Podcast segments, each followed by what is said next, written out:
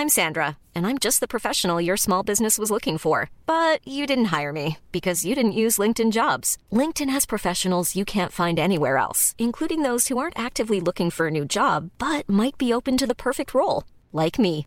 In a given month, over 70% of LinkedIn users don't visit other leading job sites. So if you're not looking on LinkedIn, you'll miss out on great candidates like Sandra. Start hiring professionals like a professional. Post your free job on linkedin.com/people today. Eh, tu connais Tips? Tips, le podcast d'Ocha qui t'aide à lancer et à booster la croissance de ton podcast. Chaque semaine, on partage avec vous nos meilleurs conseils sur les grands préceptes du podcastisme. Euh, t'es sûr que ce mot existe? On va dire que oui. Ensemble, on va voir comment créer un podcast. Les principales statistiques à surveiller, On va parler technique avec des conseils sur l'enregistrement, le montage, le marketing, la monétisation, la communication. la cross-promo. Bref, écoutez Tips, le podcast hebdo d'Ocha pour lancer et booster la croissance de votre podcast. À retrouver sur toutes les plateformes d'écoute. Bonsoir et bienvenue dans le podcast de Culture PG pardon, du lundi 21 mars 2022. Nous sommes au lendemain d'une nouvelle déroute, on en arrête, on n'arrête pas d'en faire en ce moment. Euh, on va revenir donc sur le Monaco PSG d'hier après-midi, d'hier midi même vu l'horaire. Ensuite, on fera un petit point sur euh, la fin de saison, qu'est-ce qu'on peut attendre, comment ça va se finir, euh, à quel point nos joueurs vont être ridicules, pourquoi, bref. On va parler de tout ça et on finira, parce que je pense qu'on va pas dire grand chose sur Monaco PSG ni sur le point précédent. On finira pour une session de questions-réponses qu'on a plutôt l'habitude de faire en général sur des périodes de, mercato. Là, vu qu'il y a quand même pas mal d'interrogations sur la suite, il commence à y avoir des rumeurs sur un peu le, comment dire, bah, la fin de saison, la prochaine saison. On s'est dit qu'on ferait un petit point euh, avec vos questions, nos réponses, euh, en discutant de tout ça ensemble. Voilà. Nous sommes quatre, comme tous les lundis soirs, comme à tous les podcasts, euh, hors exception. Ah, on me dit qu'il n'y a pas de Twitch ce soir. Si, si, Twitch est lancé. euh, enfin, j'espère, sinon c'est qu'il y a un gros problème. Oui, Twitch est lancé, je, je le vois là sous les yeux. Donc voilà, euh, faut pas me faire des frayeurs comme ça. Vous savez, les difficultés techniques du podcast historique. Donc euh, si vous commencez à me faire des, des doutes, ça va pas le faire. Bref, nous sommes quatre comme toutes les semaines. Nous avons, comme toutes les semaines, Mathieu. Bonsoir Mathieu. Salut à tous. Voilà, nous avons normalement aussi, pratiquement comme toutes les semaines ou presque, Omar. Tu es là, Omar? Bonsoir à tous. Omar vous euh, a vécu un tirage de la Coupe U13 régionale fort, fort chatoyante, qu'il est en pleine forme, je peux vous le dire. Et pour savoir, pour remplacer, pardon, euh, l'ami de Léandre qui a déclaré forfait parce que Léandre a été nul, euh, nous avons l'ami Titi. Bonsoir à tous. Voilà, on est très content d'avoir. Alors, n'hésitez pas à me dire pour le son, parce que il est possible que ce soit pas tout à fait équilibré. Je remonte encore un peu le son de Titi qui est moins fort que les autres. Voilà, bonsoir à tous sur le live. Je vois qu'il y a plein d'habitués, donc ça fait très plaisir. Euh, on me confirme que le live Twitch marche, mais ça, je, je suis très content. On me dit le peuple veut du sang. Eh ben, le peuple va en avoir parce qu'on en a gros. Euh, on nous dit le pauvre Omar, lui qui est coach, voir un tel match et un tel vestiaire, ça doit être dur. Je vous confirme que nous avons reçu hier autour de 13h10. Mon Dieu qu'on est mauvais au football, comme message à peu près. Et malheureusement, euh, ça s'est confirmé. Je vais donc attaquer El Famoso pouls du match. Et euh, on va pas y aller par quatre chemins. Euh, on a souvent dit cette saison ou la précédente, c'est le pire match de l'RQSI. Mais je crois qu'hier, ce Monaco PSG que Monaco a gagné euh, 3-0 pour ceux qui n'ont pas suivi, avec un but de Ben Yedder 25e et 84e sur penalty, et Folland qui avait doublé la mise à la 68e. Donc je pense qu'hier nous avons euh, vu tout simplement, et ça me fait mal de le dire comme ça, un des plus mauvais matchs du PSG au 21e siècle. Voilà, c'était absolument scandaleux. Euh, bon, alors il y a l'RQSI est une ère où il y a beaucoup de trophées, de grands matchs et pas mal de, très bonnes choses à en retenir. Mais les, comme dit sur live, les 30 premières minutes sont ignobles, mais les 30 premières, les 30 suivantes aussi, les 30 dernières, hein, tout est horrible. Euh, J'ai mis le pauvre Marquinhos en image de fond, mais j'aurais pu mettre n'importe qui, tant c'est un concours de ridicule. euh, voilà. Et surtout, on a vu une équipe du PSG qui, bah, qui avait juste pas envie de jouer. quoi. C'était absolument scandaleux à quel point euh, ils se sont présentés au coup d'envoi euh, en étant euh, pas du tout concernés. Les premiers ballons ont fait peur, les 10-15 premières minutes. Mais en fait, ça a été ça tout le match. Quand on me dit sur live, c'est scandaleux de désinvolture, mais c'est ça. est-ce que c'est pire que l'humiliation, à Lille en 2019 Mais c'est bien pire. À Lille, je sais pas si vous vous rappelez, on égalise, on est, euh, on est à 10 contre 11 pratiquement tout le match, puisque je sais plus qui se fait expulser. C'est pas Meunier qui se fait expulser. Enfin bref, peu importe. Mais. Euh... Bernat. Bernat, oui, tu as Il égalise puis il se fait expulser. J'avais un doute, je, je savais qu'il égalisait, mais j'étais pas sûr sur l'expulsion. Non, mais ce qu'on a vu hier, honnêtement, c'est scandaleux. J'avais honte pour eux devant, devant mon écran. J'étais là au bout de 5 minutes, 10 minutes, 15 minutes, 20 minutes. Il n'y a rien qui s'améliorait.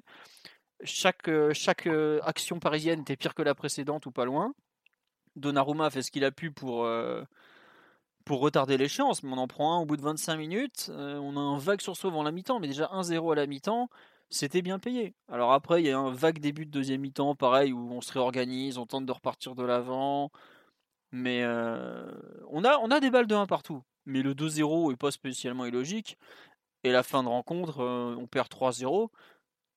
Ben sur le, vu ce qu'on a proposé, je pense qu'effectivement, on a cité le Lille PG, on a pris 5-1. Je pense qu'on aurait mérité de prendre 5-1, voire 6-1, tant on a fait un match, mais vraiment grotesque. Euh, grotesque. Et je sais que là, les joueurs, ils s'en foutent parce qu'ils sont tous partis en sélection. Mais je leur ai, je leur ai pardonné pardon, énormément de choses cette saison. on a parfois, j'ai parfois défendu des comportements, en disant bon bah voilà ils étaient concentrés sur la Coupe d'Europe, euh, il y a quand même des problèmes d'adaptation, les, trêves internationales, tout ça c'est compliqué. Mais je peux pas accepter ce que j'ai vu hier. C'est absolument scandaleux. S'ils n'ont pas envie de jouer, bah, qu'ils simulent des blessures, ils savent très bien le faire le reste de l'année, qu'ils laissent la place à ceux qui veulent jouer. Mais c'est absolument honteux de faire le début de match, euh, même tout le match qu'ils ont fait, il y a un vague regain de voilà, mais Enfin, à partir du moment où il y avait 2-0, on savait que c'était archi fini. Il n'y avait pas besoin, voilà. Mais les 25-30 premières minutes, j'espérais même que Pochettino fasse les 5 changements dès la mi-temps, en fait. À savoir, allez, on arrête tout, c'est pas la peine. Euh, ceux qui veulent pas jouer, vous vous cassez, quoi. Vous, prenez, vous pouvez même vous barrer du stade avant la fin du match. Euh, vous prenez un taxi ou un jet à Monaco, mais vous vous cassez le plus loin possible, quoi. Après, bon, il y a vague réaction, et puis pour lui, c'est compliqué aussi. Et puis, il n'y a rien à faire. Globalement, les mecs sur le banc de touche, ils, ont, ils pas été. Je pense que même au coup d'envoi, ils n'auraient pas fait beaucoup mieux. Mais euh, vraiment, un des matchs les plus honteux de l'RQSI, et le fait que le, le Pochettino, comme d'habitude, soit tout seul devant la presse à le regretter, que aucune déclaration du président, aucune déclaration du directeur sportif, euh, le directeur sportif adjoint, enfin bref, on en a l'armée des, des mecs qui servent à rien là. C'est absolument euh, vraiment, c'est scandaleux. Et j'ai honte que ces joueurs aient porté notre maillot hier. Le seul que j'ai. Enfin, il y en a deux que je mets un peu de côté c'est Donnarumma qui a fait ce qu'il a pu et Danilo qui a fait un match à peu près digne. Mais le reste, les autres, du, cap... du... l'arrière droit, l'attaquant, il y a tout le monde, tout le monde à jeter. Et vraiment, j'espère que c'est la dernière fois qu'on verra euh, soit ces joueurs sous notre maillot s'ils continuent à jouer comme ça, soit un match avec un investissement aussi lamentable. Parce que Franchement, euh, enfin, on, me dit sur live, on peut envoyer les U19. Non, mais si c'est pour jouer comme ça, euh, donnez même euh, l'équipe aux U17, ils s'amuseront, ils prendront du bon temps, ils iront à Monaco, ils verront c'est cool, tout ça. Mais si c'est pour se faire ça, enfin, c'est pas la peine, quoi. comme je dis, honnêtement, simuler des blessures plutôt que de, jouer comme ça. Cassez-vous après aussi. Voilà, donc je suis vraiment dégoûté.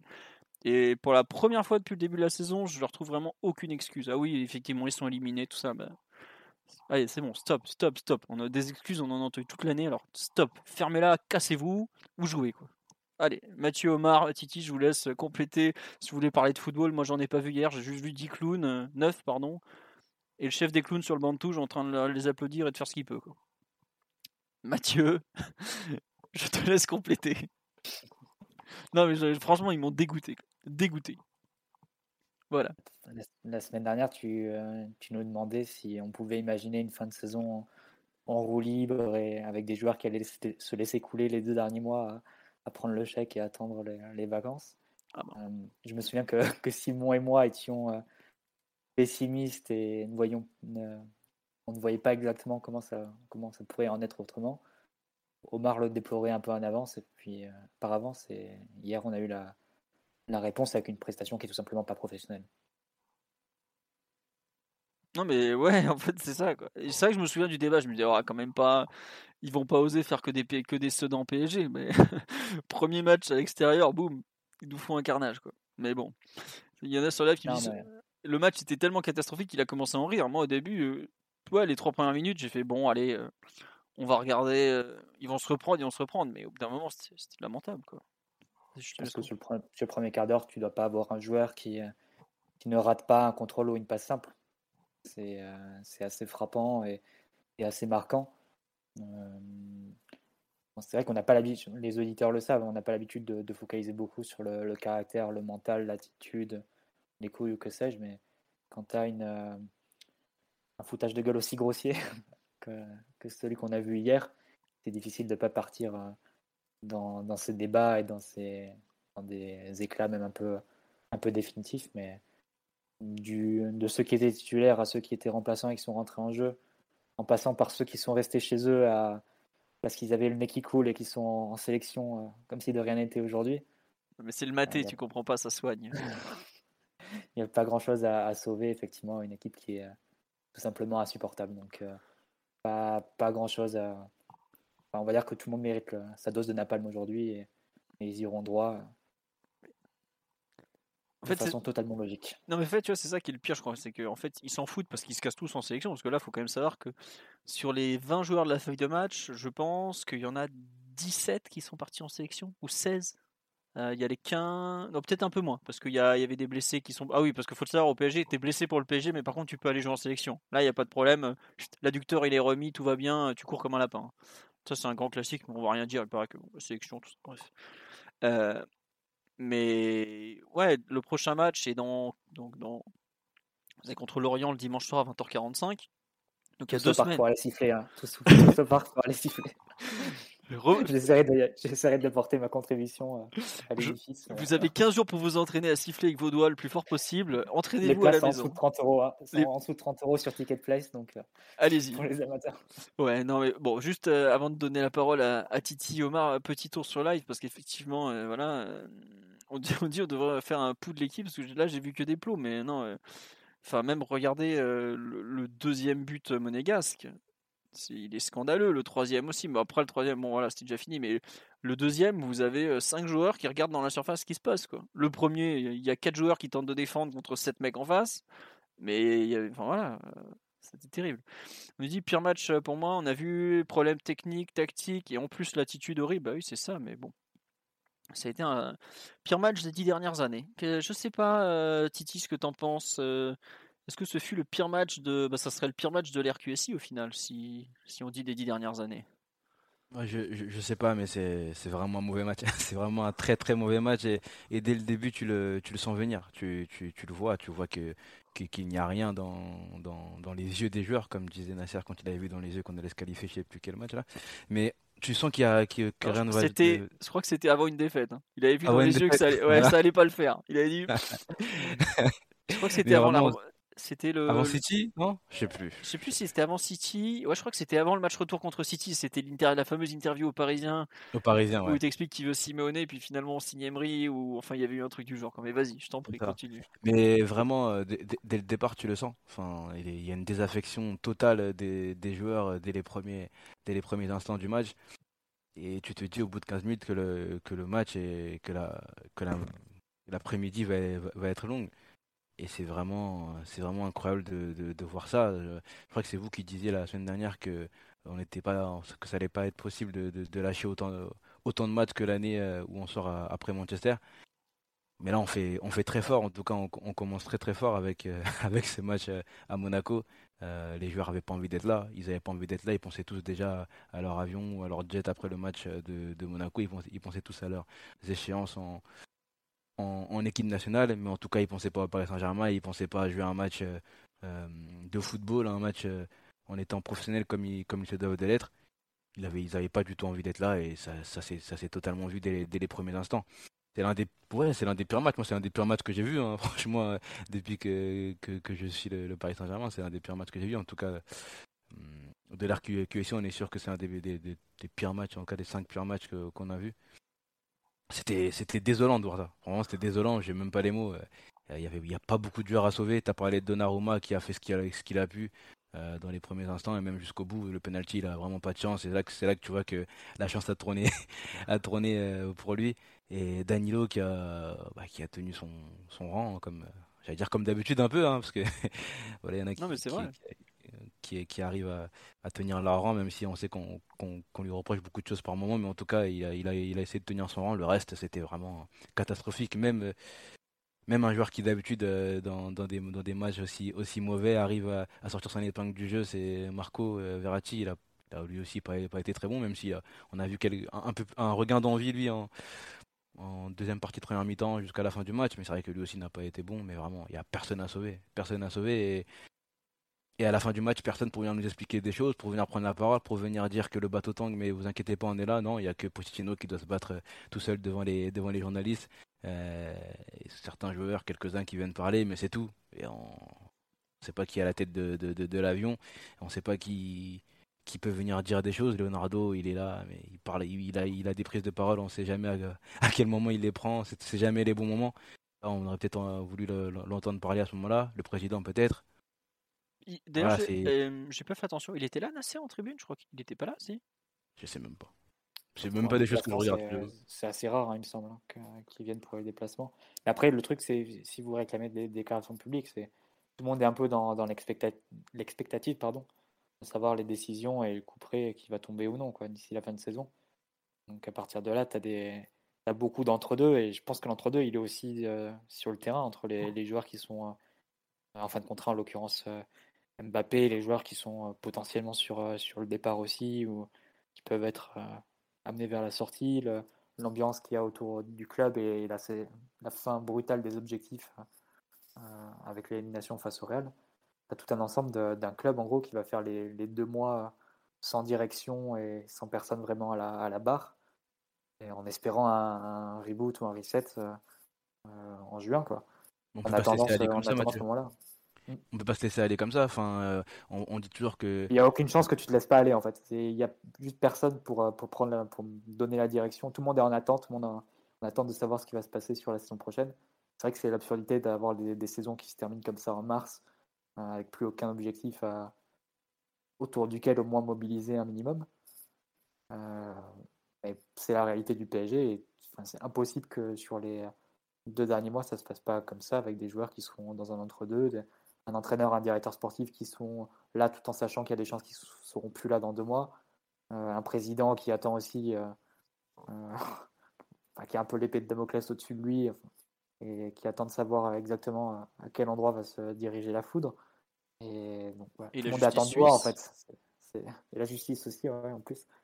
Et c'est- Mm. Non, mais tu vois, après, il y a, enfin, c'est là où c'est bizarre, c'est que tu parles de l'entraîneur, par exemple, enfin, le samedi, excusez-moi, il fait acte de candidature, en gros, bah, moi je suis prêt à revenir la saison prochaine, faut qu'on parle avec le club.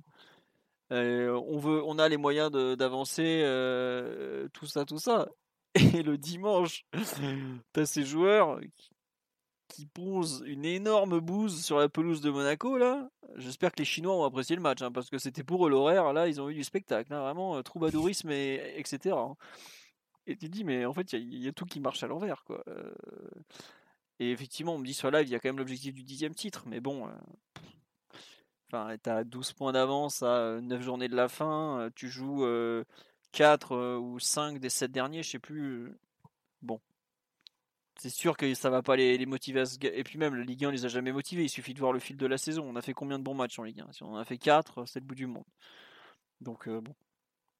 Voilà, c'est terrible à quel point il n'y a rien à se raccrocher en termes de motivation. Je sais pas, Omar, euh, si tu peux nous, trouver un point positif euh, concernant le, comment euh, comment dire comment réveiller les larves? Comment les réveiller, je sais pas, mais par contre, euh, c'est sûr que la prestation qui a été, enfin prestation, le rendu qui a été fait hier euh, entre 13h et 15h, et enfin on en avait un petit peu parlé lundi, euh, comme, le disait Mathieu, ne dit pas quelque chose de, très positif des, hommes qui ont porté ce maillot-là, parce que au-delà du rendu, enfin techniquement catastrophique, mais vraiment, euh, enfin les 25 premières minutes, c'est c'est un sketch au niveau athlétique, au niveau technique qui a, qui a été proposé. Avoir si peu d'orgueil et, et, bien sûr ça peut faire pilier de barre de, de, parler de ça mais à un moment enfin une équipe c'est aussi ça. C'est pas que des que la capacité à faire des contrôles orientés.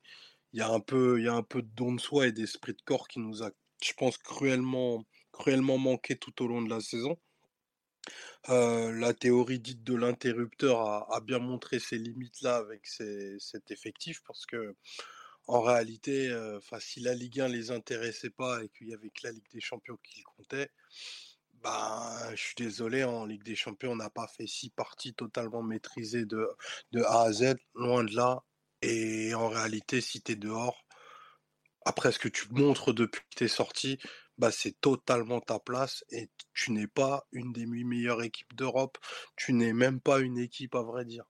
Donc, moi, j'ai fini le match de Monaco en me disant, presque de façon sado, bah écoute, c'est bien fait qu'on soit sorti de la Ligue des Champions, parce que je préfère m'afficher un dimanche sur Amazon Prime de cette façon-là, plutôt qu'un jour sans arrive un mercredi, comme ça nous est arrivé il y a deux semaines pendant 20 minutes, et que on devienne encore plus la risée de, enfin, du football européen. Là, en plus, maintenant, on rajoute du ridicule au ridicule en, quelque part en devenant celui qui, va fausser la, la, fin de saison parce que franchement, ce qui s'est passé hier pendant les premières 20 minutes, mais j'incite à rien d'autre, mais c'est vraiment une insulte à ce métier, quoi. Et, pour voir trop de, pour, pour en manger beaucoup comme tout le monde et voir aussi des, des gamins qui aspirent à ça, Enfin, quelle, quelle ridicule publicité que ce qu'on a pu voir hier. Franchement, c'est vraiment mais horrible, horrible comme contenu. Je, je relativise bien sûr, ce n'est qu'un match de football, mais c'est extrêmement mauvais, extrêmement, extrêmement mauvais.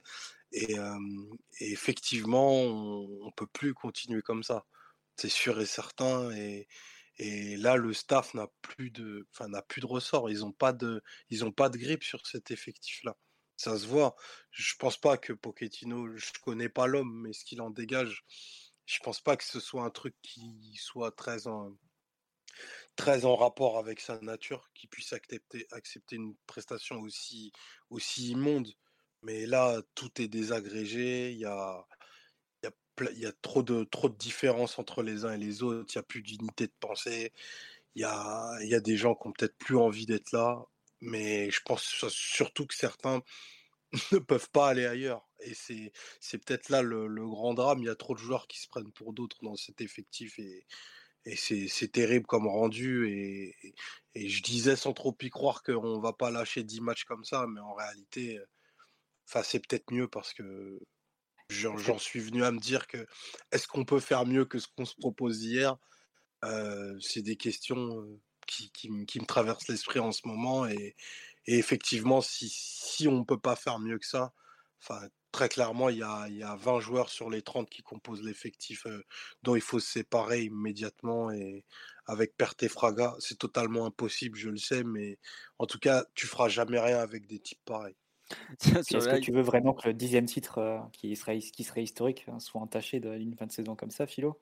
Non, mais c'est euh, une vraie question. Non, mais euh, là, un dixième titre à 78 points ou un truc comme ça, c'est. Ouais, mais tu vois, c'est ça qui est terrible. Hein, c'est que tu as Marquinhos qui te dit le titre est en danger. Bon, déjà, c'est ridicule. au bout d'un moment, ok, je comprends qu'il qu veuille tenter de réveiller un peu tout le monde, mais quelle crédibilité il a, quoi les mecs, ils s'en ont rien à foutre de perdre toutes les semaines depuis bientôt un mois, alors qu'il y avait encore la Ligue des Champions au bout. Euh, il y a trop de joueurs qui sont, qui sont là au PSG pour de mauvaises raisons hein, quand tu fais la liste. Bien sûr. C'est difficile de voir des joueurs qui auraient, euh, dans la tempête, entre guillemets, euh, la capacité de remobiliser. Puis, quand bien même tu aurais des, cas individuels comme ça qui à pouvoir remobiliser un peu, un peu toute l'équipe pour au moins finir dignement, ce serait une petite minorité de l'effectif. Il y a trop de joueurs qui sont qui ont à la tête ailleurs, qui sont là parce qu'ils n'ont pas pu partir. Euh, il y en a un qui va partir dans, dans trois mois, il y en a un autre dont, on ne va pas renouveler le contrat. Certains qui sont là euh, à prendre le chèque, et, parce qu'après tout, euh, ils savent qu'ils ne peuvent pas avoir les mêmes conditions ailleurs, donc ils se satisfont du, une condition qui n'est pas sportive, mais qui est matérielle, on va dire. Il faut financer les projets Et- familiaux. Il faut financer aussi le, le fonds de roulement du resto, du resto familial. Ah bah oui. Mais, euh, mais non, mais globalement, au final, ça te donne un effectif assez. euh, bah, qui ne peut pas résister dans des. par gros temps, en fait, ou par, un- par temps de tempête. C'est-à-dire que tu as trop de joueurs qui sont là pour des raisons non sportives, qui s'accrochent parce qu'ils sont là pour des raisons non sportives. Et effectivement, quand tu t'interroges sur les leviers que peut avoir Pochettino ou les éventuels joueurs vraiment intéressés par la cause dans l'effectif pour un peu remobiliser tout le monde et au moins finir euh, euh, en ne se tapant pas la, honte euh, toutes les semaines, c'est difficile à, difficile à voir. Est-ce que Pochettino peut, peut dire perdu pour perdu, j'en écarte 5, je fais un exemple avec 5 joueurs, je les mets carrément hors du groupe et je fais jouer des jeunes à partir de maintenant ça peut être une solution. Mais si tu te laisses couler comme ça, bon, peut-être que tu feras les, les 9-10 points qui te manquent pour, pour être champion, j'imagine. Qu'est-ce que ça va être pénible et qu'est-ce qui va. Enfin, quelle amertume il aura ce, ce, titre à la fin et ce dixième titre pour une saison qui, de- qui promettait quand même autre chose? Mais t'imagines là, quand, quand la LFP, euh, comment il s'appelle le, le La patron remise du titre au parc avec tout le Déjà- monde qui arrive sur la, sur la Ça va scène être- à se faire siffler. Mais non, mais ça va être extraordinaire. Qui va être le Ah plus bah, sifflé entre la Brune et les joueurs, surtout? Entre l'ancien président de l'OM qui peut pas s'empêcher de faire le mariole et nos joueurs qui peuvent pas s'empêcher d'être détestables, comme on me l'a dit sur le live tout à l'heure. Cette équipe, t'as envie de la détester parce qu'elle est détestable dans son expression individuelle et En plus, collective. avec un... en plus, ils mettront le maillot de la saison prochaine qui est aussi absolument immonde. Non, mais vraiment, il y a tout qui part volo. Avec- avec une étoile ou pas, Omar.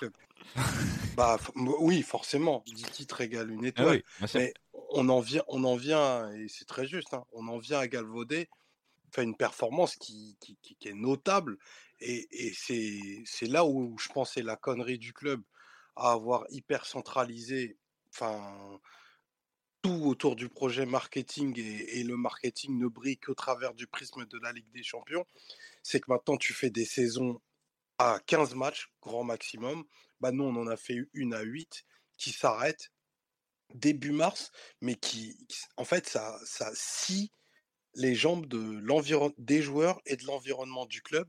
Et là, on va, ils vont retourner au parc. Ça va être encore des bordées de sifflets à ne plus savoir qu'en faire pour les uns et les autres. Et je vois pas qui, qui va passer au travers des gouttes, si ce n'est euh, si ce Mbappé euh, et, peut-être Danilo. On en est là maintenant. Danilo, c'est l'étendard du club en, en 2022. Oui, c'est de ça dont on parle.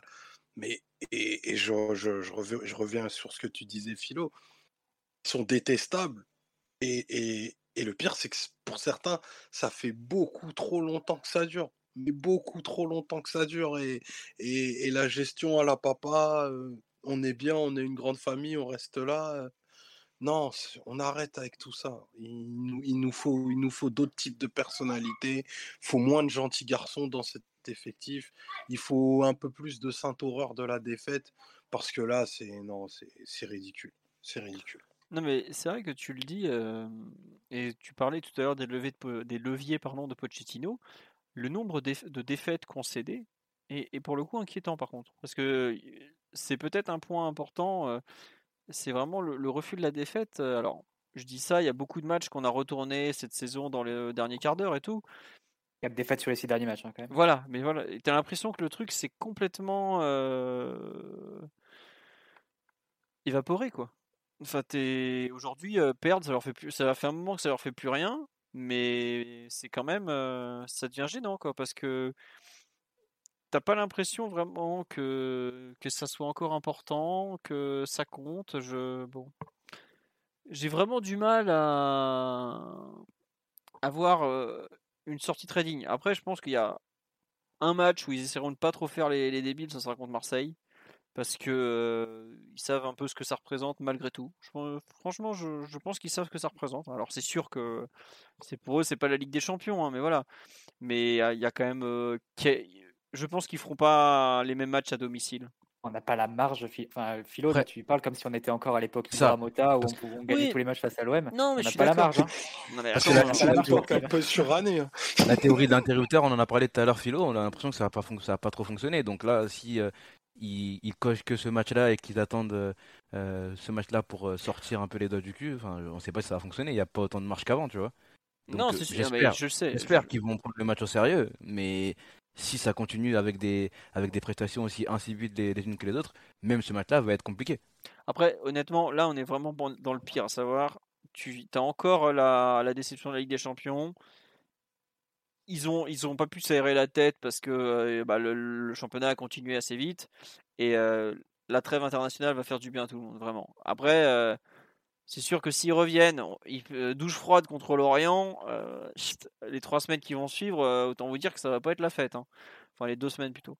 Mais bon, globalement, j'ose espérer que la trêve internationale va remettre un peu les, têtes d'aplomb ou au moins leur, leur les faire retourner un peu sur les chemins de la dignité, parce que Dieu sait qu'ils les ont quittés depuis un bail. Mais bon, ils- je, je suis pas sûr certain qu'ils aient la même attitude à domicile et à l'extérieur. En fait, c'est sûr, c'est plus ça surtout le truc, c'est qu'à domicile, ils savent qu'ils ont quand même un peu de responsabilité. À l'extérieur, là, un, dimanche Mais à non, 13h à Monaco. mais non, mais non, mais non, Philo, mais non, le match de dimanche dernier, il était tout aussi nul. Oui, mais t'es encore dans la suite Enfin, du Real pour l'instant.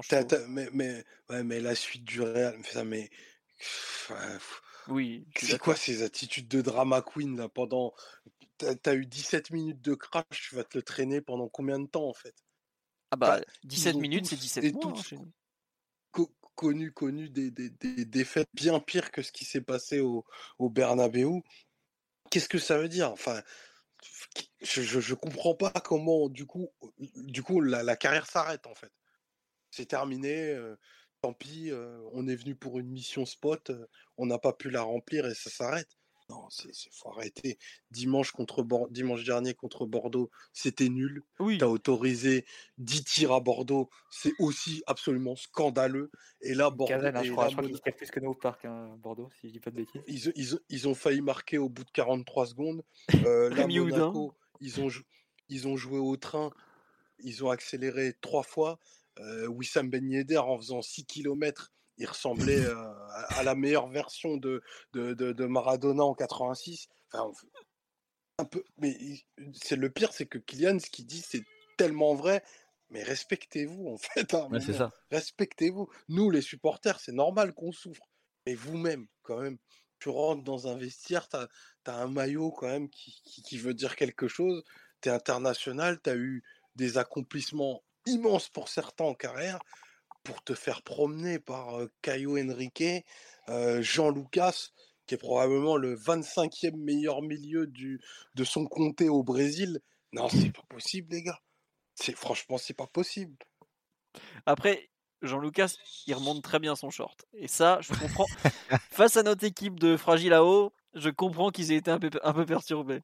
Mais oui, je, enfin, je sais Après, bien que Omar- c'est- Oui, Ouais. Omar a raison, Steve. Philo, c'est c'est aussi leur travail, c'est aussi leur job. leur- ils, vont, vont pas tout le temps gagner, c'est- c'est-à-dire que leur job n'est bon à faire que quand ils gagnent. C'est ça qu'ils sont à nous dire, parce que du coup, là, euh, à la première désillusion, enfin, il y en a eu d'autres, hein, mais la plus grosse, ça y est, ils arrêtent, euh, ils arrêtent tout et tout est terminé, le monde s'arrête de tourner et, on doit les plaindre parce qu'ils ont perdu à, Madrid, parce qu'ils ont été mauvais pendant 17 minutes, etc. etc. Non, il faut qu'ils se remettent dans, dans, dans ce qui est leur quotidien, normalement ce qui doit être leur quotidien, et le championnat, et aller chercher un, un dixième titre qui ne, qui ne veut pas rien dire, comme on, est- comme on le dit depuis un moment, comme ils l'ont dit hier à la télévision. Enfin, ce dixième titre euh, veut dire quelque chose. Après, peut-être qu'ils s'en foutent, et parce que le Ah club oui. a, a un peu trop euh, montré par le, par le passé, peut-être qu'ils sont, qu'ils sont foutés un peu.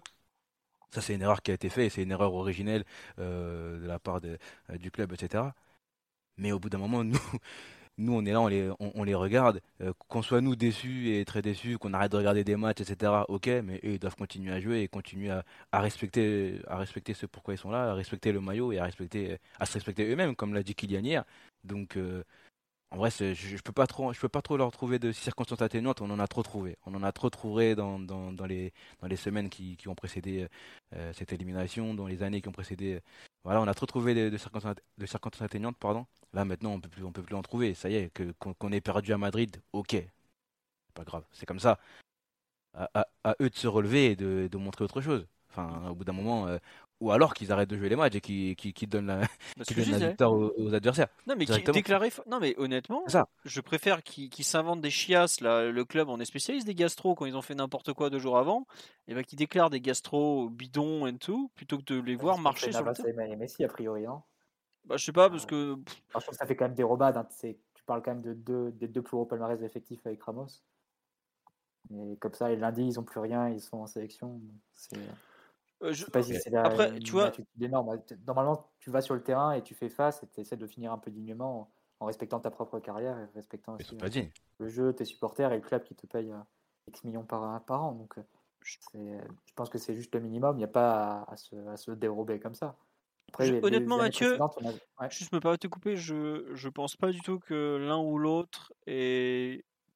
Pour l'instant, en tout cas, je pense pas que ce soit des forfaits in- inventés, tu vois. Vraiment. Euh, surtout Messi, il était malade depuis trois, trois jours avant. euh, bon.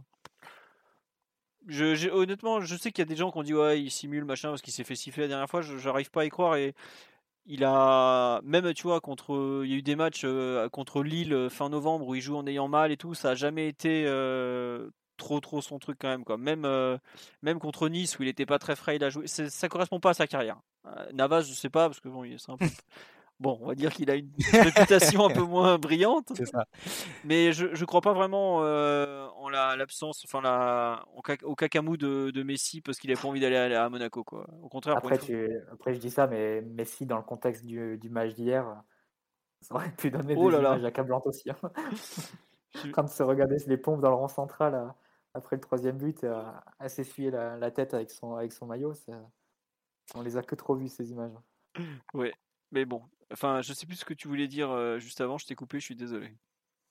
Non, non, mais après, je, je sais pas, ça- faut- on s'interroge un peu sur les leviers, mais essayer de voir comment on peut, on peut relever un peu la tête et finir normalement. Les années précédentes, tu avais un joueur qui s'appelait Nkunku, que tu ressortais après l'élimination en Ligue des Champions. Pauvre à tous Christo, bordel. Le pauvre.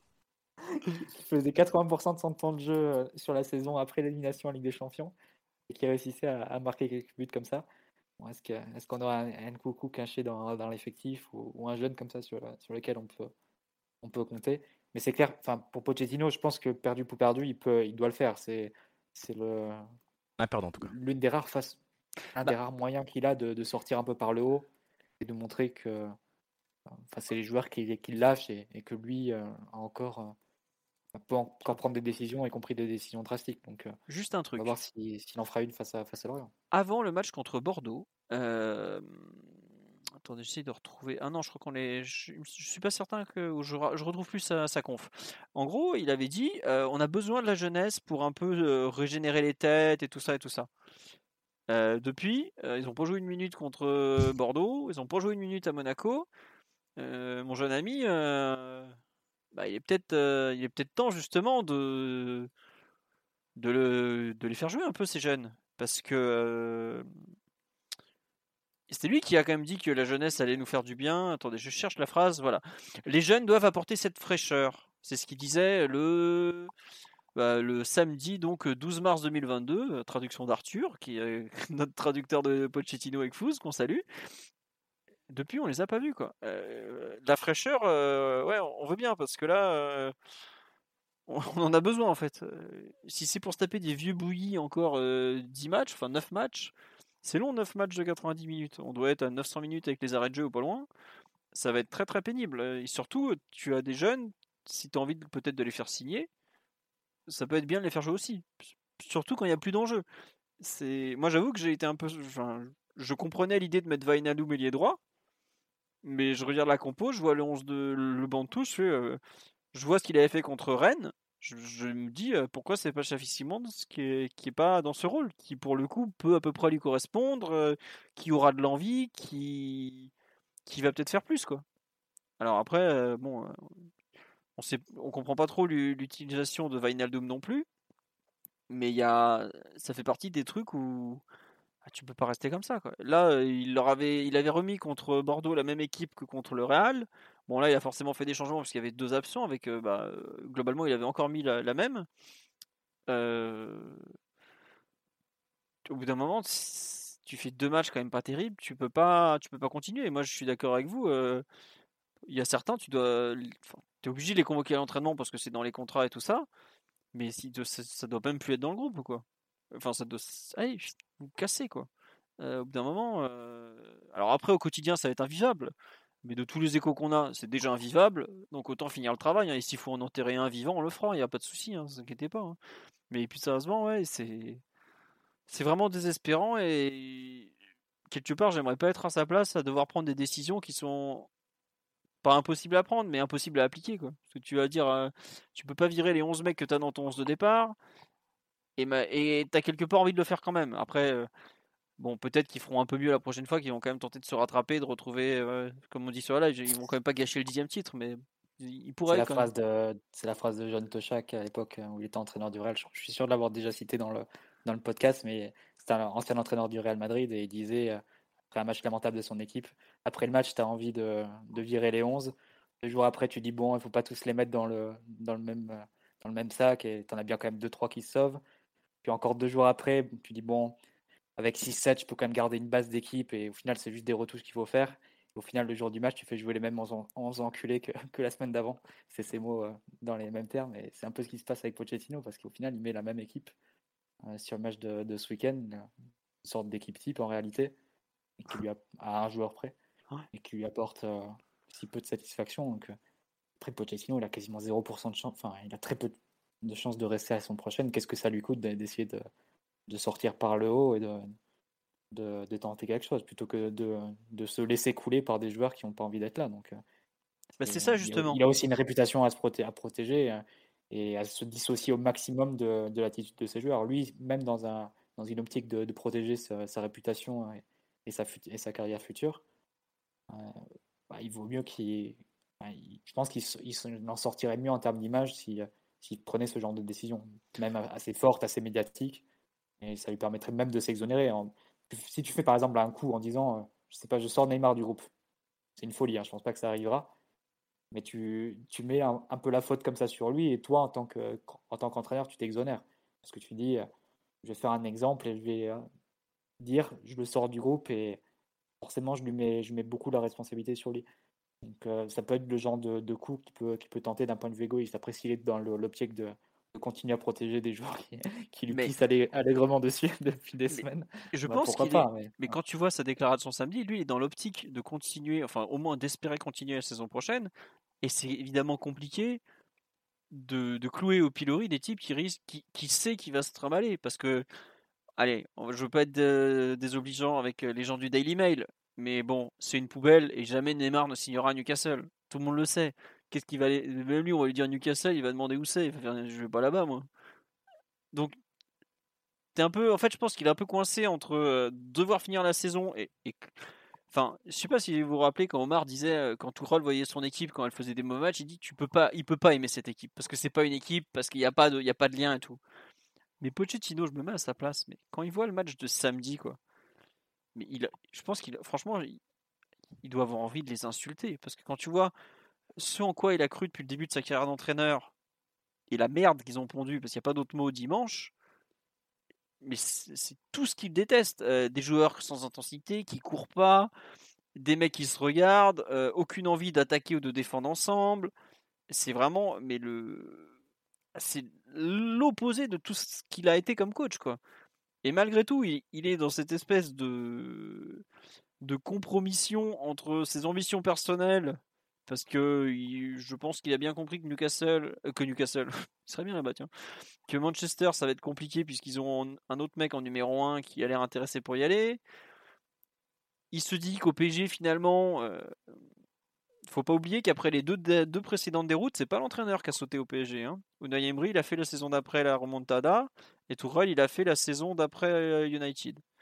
Il se dit, finalement, peut-être, ils ont un mode de fonctionnement un peu particulier. Je tiens les objectifs, je fais pas de vagues. Enfin, je tiens les objectifs, hein. on s'entend, hein, pas, tant que ça, mais bon, voilà. Je m'entends bien avec mes, mes comment ça s'appelle, mes joueurs, ou au moins en partie. Bon, après, euh, c'est terrible. Je ne sais pas quel levier va pouvoir utiliser vraiment pour tenter de remobiliser les larves. Mais voilà. Et c'est là où je me dis que la direction, euh, elle peut pas laisser passer ça au bout d'un moment. Et que c'est pas normal qu'il n'y ait pas de, recadrage ou de, ou, ou de quelque chose. Bon, après, là, c'est infaisable parce qu'ils sont tous aux quatre coins de la planète. Mais je regrette euh, Nasser qui se déplace que pour les que pour les de Ligue des Champions. Il doit être là euh, le samedi là au retour de la trêve internationale. Alors dire attendez, euh, ce qu'on a vu à Monaco la dernière fois, c'est intolérable. Euh, je regrette. Ils ont tous dans les contrats des primes d'éthique.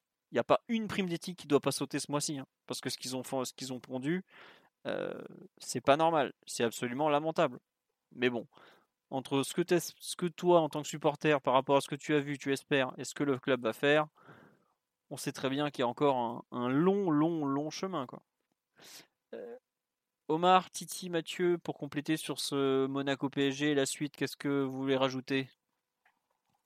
Parce que, Oui, C'est peut-être la première fois qu'on par- C'est peut-être la première fois qu'on parle qu'il y a un pouls du match où on parle absolument pas du match quand même. Bah, on n'a pas joué. Il n'y a rien à dire, on n'a pas joué. c'est- dire si, on a posé une immense bouse sur les sur les sur les sur à Louis II euh, à Louis II dimanche. Non mais après au- au-delà de la au-delà de la blague euh, et, et de ce, ce non-match absolu, euh, je sais que la, la, la, la période s'y prête et qu'il y a plein enfin, de gens informés au club, influents ou non, ou des ex qui appellent à la révolution, qui, qui, qui essayent aussi probablement de, de se placer dans des futurs organigrammes. Mais là, tr- très sincèrement, et, je pense qu'on l'a tous un peu senti, il faut qu'il y ait des choses qui changent, mais vraiment en profondeur. En profondeur parce que là, là, là, l'esprit qui, qui est montré depuis une petite dizaine de jours, mais j'ai la plus certitude que ça te mènera, mais absolument à rien, mais à rien de rien, et on prendra des tartes de plus en plus fortes année après année, parce que bah, c'est ce qu'on se disait la semaine dernière, hein, gagner la Ligue des Champions, ça ne fonctionne pas par décret, parce que la course à l'armement dans les autres clubs européens, elle continue que les gens travaillent, que les gens ont des lignes sportives et collectives qui sont claires, qui vont aussi se renforcer, et qu'on ne peut pas recommencer tous les deux ans de repartir sur des, des, champs de ruines, de, ruines pardon, euh, en termes d'esprit et de collectif, en se disant ben, on va arriver au firmament neuf mois plus tard. C'est, je pense, euh, à mon humble avis, que c'est que c'est une erreur et que au final tu vas tu vas réussir peut-être même à retourner le enfin tes, supporters contre toi parce qu'il y a enfin ça ça ça n'a aucun sens. Ce qui se passe n'a aucun sens. Ouais. Non, mais oui, c'est dur de trouver un sens à ce qu'on est en train de voir et à la suite de la saison. Tu, tu as bien raison. Euh, sur quelques réactions sur la, on dit on peut pas faire pouls du match parce qu'on a vu que des cadavres sur le terrain. Effectivement, une très juste réflexion sur le, le terrible Monaco PSG d'hier soir. Euh, Qu'est-ce que on nous dit Le chemin de croix continue. On est là pour souffrir de toute façon. Ah bah attendez, euh, il y a pire. Hein. Euh, Supportez le FC Metz, vous allez voir, c'est- encore le cran du dessus. Ou vous supportez les Girondins de Bordeaux, euh, je peux vous dire qu'il y a encore pire. hein. Mais bon, c'est comme ça. On va faire avec. Sur un peu la suite de la saison, est-ce que vous pensez vraiment que le, titre est en danger? Moi, j'avoue que j'y crois pas du tout. Hein, je, je, m'en cache pas. Je pense qu'il y aura dixième titre. euh, alors la façon, je ne sais pas si ce sera glorieux ou pas, mais il y aura. Mathieu, euh, où en sont tes calculs de, de- concernant le dixième titre? Il y est au bout ou il n'y est pas? Bah écoute, il reste 27 points à- en jeu. Distribué, ouais. Ouais, on a, on a la 12 de- d'avance. Bon, ça devrait quand même le faire, hein, mais après, jusqu'à quel. euh, Je crois que c'est Rennes hein, qui, est, qui est deuxième actuellement. Non, c'est Euh, Marseille, c'est Mathieu. Marseille, c'est Marseille, c'est Marseille, pardon. Je pensais. Non, mais par contre, Marseille, euh, on, on rigole, mais ils, ils gagnent la confrontation directe, ils reviennent à moins 9. hein. Donc euh, ça, peut, ça peut défiler quand même. 9 points à reprendre en 8 matchs, avec un Paris qui, euh, qui aurait euh, un peu la tête à- ailleurs, etc. Après, il me semble Il que. faut gagner les autres matchs aussi. Il faut Ouais, voilà. gagne les autres matchs. Voilà, et puis de mémoire, ils ont aussi un, un calendrier assez compliqué. euh. Enfin, ils vont. Ils- Il faut quand même pas oublier qu'ils ont perdu euh, à domicile contre Monaco, contre Clermont. euh, Ils vont pas non plus gagner tous les matchs. hein, Ils avancent pas beaucoup, fait, la- Marseille. Marseille, Nice, ça joue proportion- beaucoup. Quoi. La propension de Marseille à ne pas faire de série euh, m'empêche de, de, de voir le, le, le titre euh, comme en danger, comme dit Marquinhos, je les vois pas. Enfin, ils en ont pas beaucoup fait cette année de, de, série. C'est souvent des matchs, même, même hier au final. Hein, enfin, ils, arrêtent souvent de jouer après avoir marqué le premier but, etc. Donc ça peut leur jouer des tours sur certains matchs. Je, trouve Sampoli un peu frileux par moment. Donc ça qui me fait, qui fait que j'ai pas trop peur. Moi, je trouve pas que le, que le titre soit en, soit en danger, mais bon après. Le deuxième, il peut faire maximum 80 points, c'est ça? Euh, avec les 27, euh, ils sont à 53 euh, C'est exactement ça, ouais, 53 plus 27, 80. donc, nous, nous, il nous en faut 15 pour être mathématiquement champion, mais sans doute que tu n'auras pas besoin de faire les 15 parce que, comme l'a dit Titi, il n'y aura pas les 27 côté, côté Marseille. Donc, ouais, peut-être que tu peux t'en sortir avec, avec 10-12 points sur, en 9 matchs. Donc, c'est ça que. quand même à la, portée du PSG, même en, même en vacances. Marseille a aussi la, la terrible Conférence League à jouer en parallèle où ils vont, ils vont forcément perdre des points. Mmh. Attends, et puis globalement, euh, enfin, ce qu'on dit sur live, et je suis d'accord avec eux, c'est que les plus dangereux, c'est finalement peut-être le, stade rennais de Pep Genesio. Ils jouent Nice bientôt là. Qui joue Nice bientôt. Euh, nice, pareil, n'arrive pas à faire la moindre série. Bon, euh, voilà, on dit deux victoires du PSG, deux défaites de l'OM, et ça peut être aussi fini. Mais ouais, après, Rennes est pas très loin. Rennes a un point moins que Marseille, donc Rennes est à 13 points du PSG. Rennes, pour le coup, Enfin, pour vous donner une idée de à quel point ce PSG est quand même pas, pas un bon cru. Rennes a une meilleure différence de but. Mais Rennes meilleure, meilleure... Ouais, ouais, Rennes meilleure attaque de Ligue 1, bah évidemment ça. Euh, ni la meilleure attaque, ni la, ni la meilleure défense, ni le meilleur buteur, ni la meilleure euh, différence de but. Ah ouais, aussi? Bah oui, parce que Rennes est à plus 35, on est à plus 32. Ça va. Ah, j'ai pas vu. Ah bah non, quand on vous dit qu'on est dégueulasse. Voilà. Euh, bon on nous dit perdre un titre face à Pep Genesio. Après, euh, Pep, euh, il, a visiblement un énorme calendrier à gérer, mais bon, c'est quand même euh, le Hans-Dieter Flick de, de Villefranche-sur-Saône. attention quand même. Hein. Non, mais bon. Donc, pas trop inquiet. Omar. On se fout de sa gueule, mais. C'est un, peu sa gueule, mais hein. ça joue. En tout cas, son Rennes, ouais. Incroyablement Rennes. Son Rennes fait plaisir, en tout cas. Et, et Genesio est un très très bon entraîneur. Et ça se voyait déjà à Lyon parenthèse, parenthèse fermée, que Marquinhos le Froussard parle de perdre le titre, je trouve ça absolument honteux. Vraiment, j'ai pas, j'ai pas d'autres mots. On fait une, on fait, on sort d'une prestation absolument catastrophique et, rajouter ça comme si c'était quelque chose qui allait réveiller ce vestiaire. Chapeau, chapeau, Monsieur Marquinhos. Il, y a, combien, de points à prendre? Je, demande à Mathieu, l'homme de chiffres. Non, mais tu as, 15 points si le deuxième fait le, fait le maximum. Donc euh, en 9 matchs, ça devrait aller. sachant que tu n'auras pas besoin de faire les 15 points a priori pour, pour être champion. Donc, euh, sachant, je crois qu'on rencontre Metz et tout ça. Oui, oui, mmh. Ouais, mais après, tu, tu... Ouais, mais après, c'est à double tranchant parce que tu joues Metz, Lorient, clairement, des, des équipes qui ne seront pas forcément sauvées. 3 aussi. Euh, bon, Paris, tu comprends bien qu'une équipe à peu près motivée et, qui décide de rentrer dans, la figure du PSG, le PSG c'est un flanc hein, mentalement et, physiquement sur le, reste de la saison. On ne sera pas en mesure de, répondre à une équipe qui sera qui mettra le double en termes d'intensité ou de, motivation, etc. Donc euh, ça, Bordeaux est venu en démissionnant et, en abdiquant presque par avance, et en tout cas après euh, passer la, double occasion de la première minute de jeu.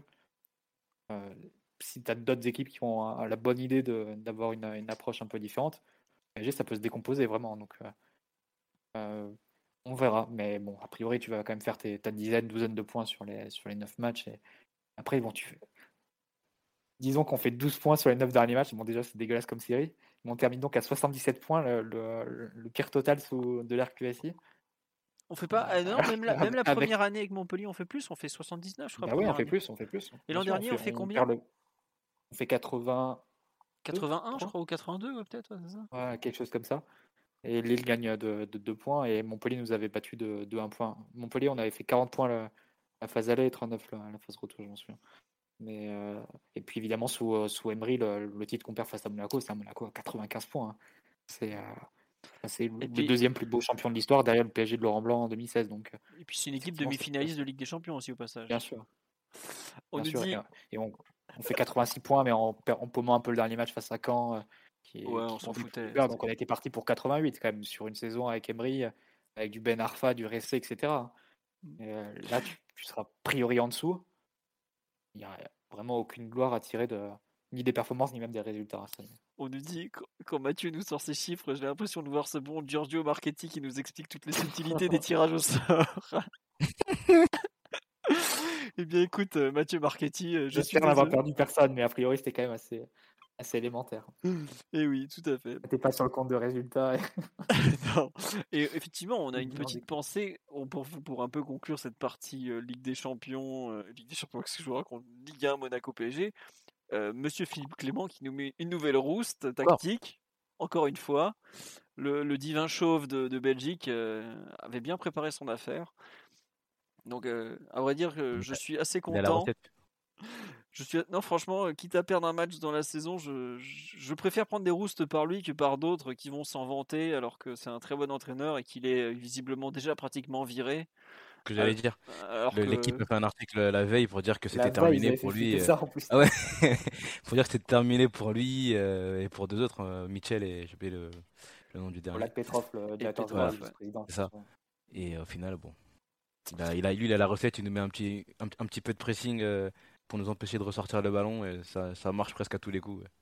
Juste une phrase sur le match, du coup, hier, euh, enfin, les premières 20 minutes, on n'est pas sorti de notre camp. Ah oui, oui, totalement. Et, euh, C'était impressionnant. hein. Après, il y a des... alors- Ça aurait pu donner direct un but avec la perte de balle de, de Paredes aussi, hein, leur pressing euh, pour homme. Et ça, on était prévenus, on connaît, on connaît Et t'as Chouameni qui dit euh, en fin de match que bon, du coup c'était travaillé évidemment et qui disait que on savait qu'on faisait en faisant une pression euh, bah, homme pour homme, personne ne pouvait se cacher et que on allait pouvoir leur mettre la pression assez rapidement et c'est ce qu'on s'était dit avant le match, etc. Donc bon, ils étaient quand même bien conscients de ce qui pouvait fonctionner euh, face à ce face à ce PSG là quoi. Après, Mathieu, tu dis qu'on n'est pas sorti de notre camp. Moi, j'ai envie de te dire qu'on n'est pas sorti des vestiaires tout court, hein, parce que globalement, euh, tu Ah, pouvais. mais les- Si, les joueurs étaient physiquement présents sur le terrain, mais tu vois bien qu'à la... dans les têtes, ils étaient complètement ailleurs. Et quand tu n'es pas prêt à répondre au minimum de qu'exige un match de football professionnel, ça te, ça te donne ça. Je pense que clairement, on aurait pris un, un 3-0 aussi par Alençon ou par Queville hein, hier. Et euh, l'équipe n'était pas en mesure de répondre, était complètement absente. Et, Pas de réaction. et en plus. Monaco avait avec même un peu plus de qualité ou même une dynamique un peu plus positive ou de confiance. euh, qui sait com- combien il nous en aurait mis. hein. Il y a une personne qui me dit euh, pas, pas d'analyse des perfs individuels. Ah, franchement, euh, qu'est-ce que vous voulez euh, qu'est-ce que vous voulez qu'on dise? Pourquoi Navas n'a pas joué face à Monaco? Parce que Kaylor avait, la grippe. Bon voilà. Ou peut-être qu'il avait l'anniversaire de sa fille. Enfin, peu importe. Mais bon, il n'était pas là. Mais euh, officiellement, il avait euh, le même syndrome grippal que Lionel Messi. Donc voilà. Puis visiblement le bah là, il est parti au Costa Rica, ils lui ont fait faire les tests Covid et tout ça. Donc, bon, voilà. On me dit, je vous jure que j'aurais tout donné pour avoir José Mourinho à la tête de l'équipe hier. Mais il était très bien, José, sur le banc de la Roma, en train de gagner son, pre- son, son premier derby romain. Je crois qu'il n'avait pas gagné l'aller. euh, Ils avaient perdu l'aller, ouais. Ils avaient perdu Voilà, donc euh, laissez José être le roi de Rome euh, sous les yeux de Francesco Totti. Il a passé un bien meilleur dimanche que, que nous à regarder un Monaco PSG effroyable. Euh, comme je vous l'ai dit sur le, live, euh, vous pouvez commencer à envoyer les questions-réponses. On a déjà deux trois questions. Euh, bah tiens, on va commencer par celle-là. Je- J'en ai noté quelques-unes. Euh, un avis sur la tendance du nouveau maillot. Je crois que Omar a, a- a- comment dirais-je a, a résumé l'opinion générale. C'est une horreur, mais bon après, comme toujours, il faudra le voir en vrai. Il sera forcément plus beau en vrai qu'en en photos que- qui ont été publiées sur le site. euh, Je crois que c'était mardi dernier, lundi dernier. Bon, voilà quoi. C'est Enfin, vous savez, le Nike euh, définit largement les grandes lignes, le PSG dit oui ou non. Euh, Nike s'appuie sur ses études de marché, ses deux ou trois trucs de marketing, etc., etc. Et voilà, citron vert ou citron jaune? Bah, Citron vert pour les cocktails, citron jaune pour la nourriture. Question suivante. Alors, j'ai noté dans les questions. euh, Est-ce que les matchs sont toujours préparés par le PSG Oui, probablement. Après l'application des, consignes, c'est bon, c'est autre chose, on va dire. Euh, tiens Mathieu, pour commencer pour toi, euh, quid de l'ami Dybala, dont la Juventus a officiellement annoncé qu'il ne sera pas prolongé à l'issue de la saison? Mathieu, est-ce que tu veux parler un peu du cas Dybala en tant que tifoso euh, turinois? Ben, en, Aussi. en tant que en tant que fan numéro un de Dybala surtout, mais euh, Oui aussi, oui, j'ai euh, oublié. mais je sais pas. Quelle est la question exactement sur, euh, sur Euh, bah, est-ce que tu, est-ce que tu Au penses, PSG ouais, au P- je- de, honnêtement, les premiers trucs qui sont sortis, ça parle pas de lui au PSG pour l'instant. Non, à ma grande surprise, mais ouais. Et visiblement, il veut rester à l'Inter, hein, à- en Italie, pardon. Ouais, bah, ça, parle, ça parle beaucoup de l'Inter parce que Marotta est, est assez, fan du joueur, on va dire, et il a déjà évoqué publiquement son cas en disant que l'Inter, si jamais ça devait pas se passer avec la Juve, ben, l'Inter serait à la fenêtre. Après, le truc, c'est que j'en profite pour glisser un mot sur, euh, sur l'Inter, mais la Gazeta a encore écrit, je pense que c'était aujourd'hui, que l'Inter allait aborder le, mercato estival avec le même objectif que l'an dernier, c'est-à-dire faire 60 millions de, ventes euh, assez rapidement, donc euh, avis aux amateurs. Donc, si, vous avez un joueur que vous aimeriez bien piocher à, à l'Inter, c'est possible de, de, refaire le même coup qu'Akimi l'an dernier. Mais après, pour, pour en revenir à Dybala, le PSG il avait été très fort dessus en 2019 au moment du, du faux départ, enfin du feuilleton de Neymar. Ouais. Euh, je crois que Leonardo était même allé en Italie et tout, et ça avait beaucoup parlé de, de Dybala en été où la Juve essayait de le placer, avait essayé de l'échanger avec Lukaku et, et, avait essayé aussi de, le faire partir à Tottenham où Pochettino le voulait aussi. Il avait refusé les deux destinations. Euh, c'est un joueur aussi dont on avait parlé en l'été où il va à la Juve. On avait beaucoup parlé au PSG. J'en ai écrit des news. Hein. Ouais. Je m'en souviens encore. Hein. Là, on avait, on avait raté un peu, un peu le coach, mais il était parti à, la Juve finalement. Euh, au PSG, bon, on va dire que c'est un peu, un peu bouché hein, le secteur de, de jeu où, où, évolue Dybala. Il avait aussi des, des mots il y a quelques années, il y a 2-3 ans, euh, sur la difficulté qu'il avait à, vivre avec Messi en équipe d'Argentine et le fait ne pouvait pas vraiment euh, trouver une place euh, dans la même équipe que lui. Je pense que la, la question est, est d'emblée réglée, à moins que tu un double départ de Messi et de Neymar cet été et qui libérait la place à, ce profil-là. Mais a priori, ça, ça paraît difficile. Donc non, je pense que c'est une arrivée à, écarter. Et puis, comme on dit sur live, il a pourtant tout ce qu'il faut chez nous. Il est inconstant et tout le temps blessé.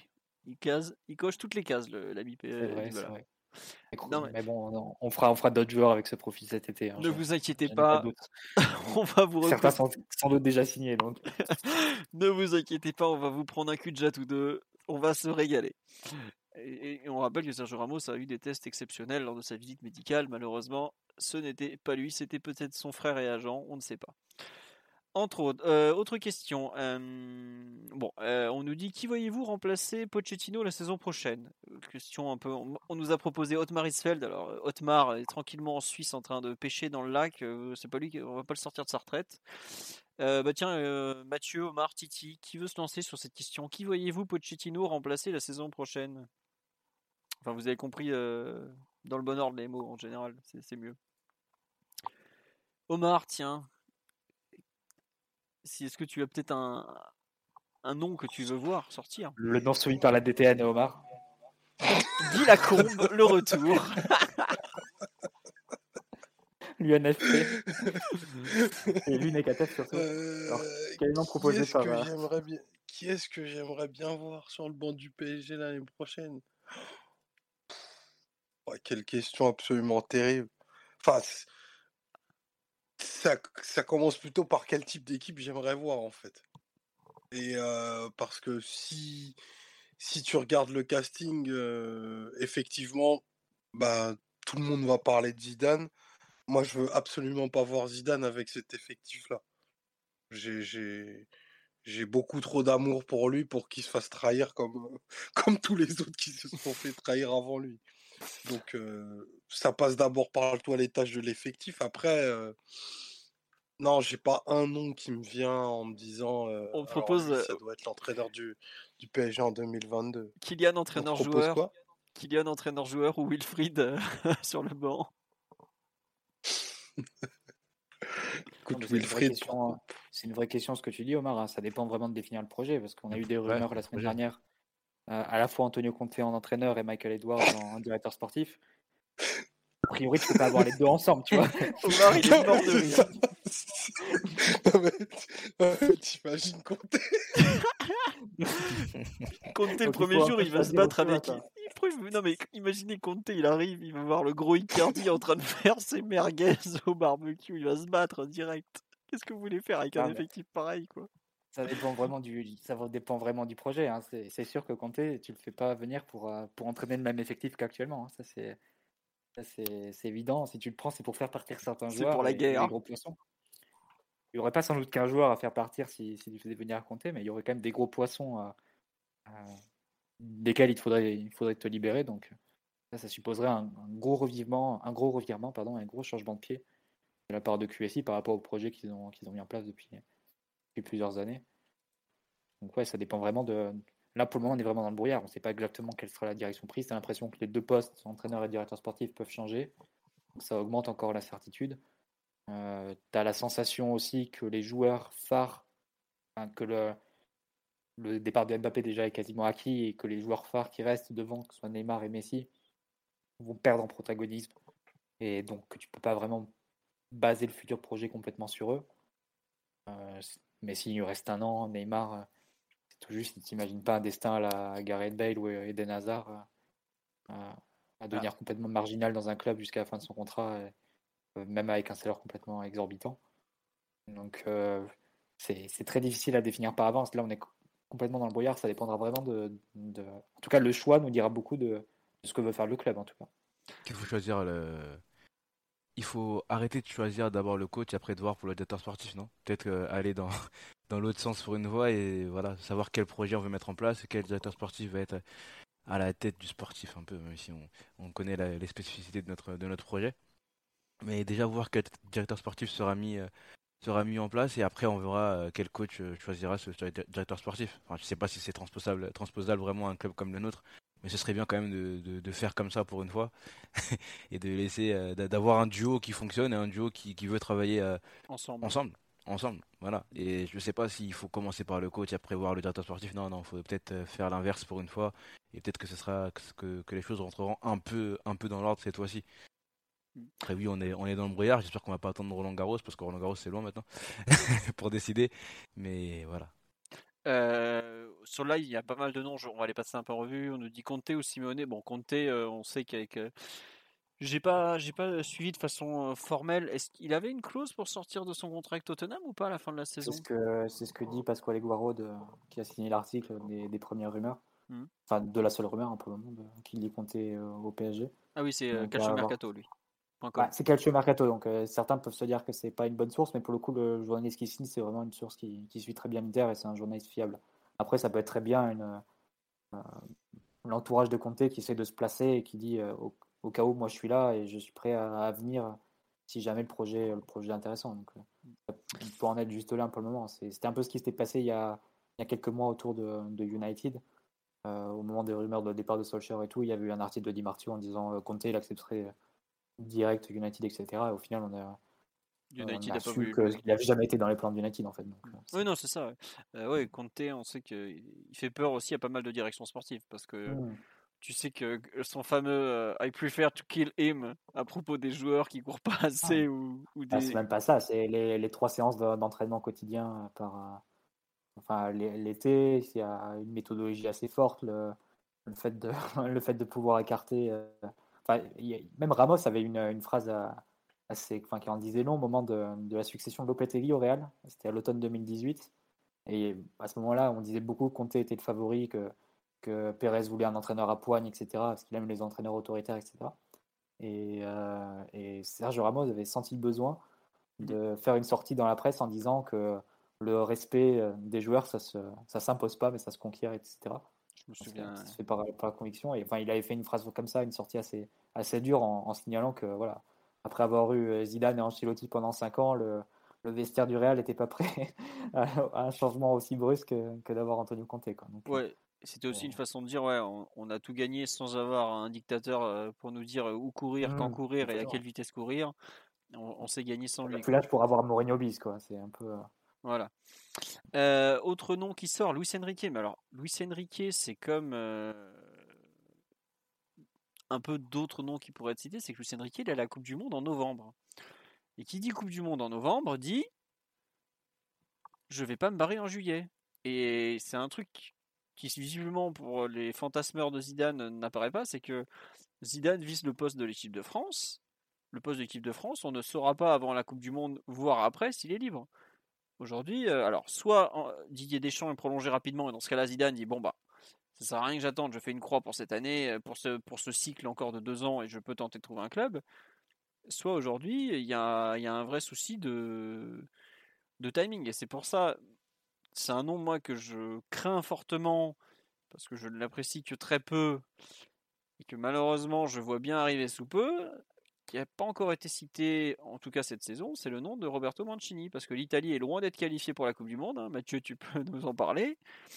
Et lui- Oui, j'ai remis la photo euh, d'ailleurs euh, spéciale nationale pour, pour Voilà. la sors, mais- Euh, et je pense que pour le coup, lui, ça fait partie des, des noms où on sait qu'il plaît et qu'il a déjà plu par le passé, qui pourrait le faire euh, vraiment pour, pour prendre le suite de Pochettino. Parce que s'il va pas à la Coupe du Monde, lui, pour le coup, il sera sur le marché, je pense. Enfin, en tout cas, je, je le vois bien. euh, non, il a, il a un contrat très long, hein, Mancini. Oui, je pense pas qu'il serait remis en question. Après, peut-être que lui, il voudrait Non, lui, partir vous- je pense que lui voudrait partir plutôt, tu vois. Bah, s'il a l'opportunité de PSG, oui, je pense qu'il lâcherait la, la sélection. Après, après, Mancini, si tu veux vraiment créer des, des conflits dans le vestiaire, c'est c'est aussi parfait. hein. Ça, peut, ça peut te faire un peu un Conte light. hein. Dans, le, dans le genre caractériel et à se prendre la tête avec les joueurs, il, il se place à- assez haut, même s'il a jamais eu de problème avec la, la sélection pour moment. C'est vrai. Euh, bon, enfin, moi, pour le, de tous les noms, euh, je pense que c'est un qui est aujourd'hui un peu oublié, mais qui est euh, franchement considéré. Titi, toi Mathieu, d'ailleurs, pour remplacer Pochettino, tu, tu penses à qui? Moi, ça me fait, j'ai pas envie de le voir Mancini, mais je, je crains que ce soit un nom à suivre pour le coup. Et Moi, je prends Antonio Conte. Je suis, je suis cohérent avec la- le fait de vouloir faire la purge, de vouloir faire partir des- un certain nombre de joueurs. Et je pense que moi, je reconstruis tout. Je, les, des six joueurs qui sont dans le secteur offensif, j'en garde aucun pour la saison prochaine, par exemple. Donc, euh, après, évidemment, je ne sais pas dans quelle mesure c'est possible. Et, et, euh, voilà, il y a toute une question qui, qui se pose.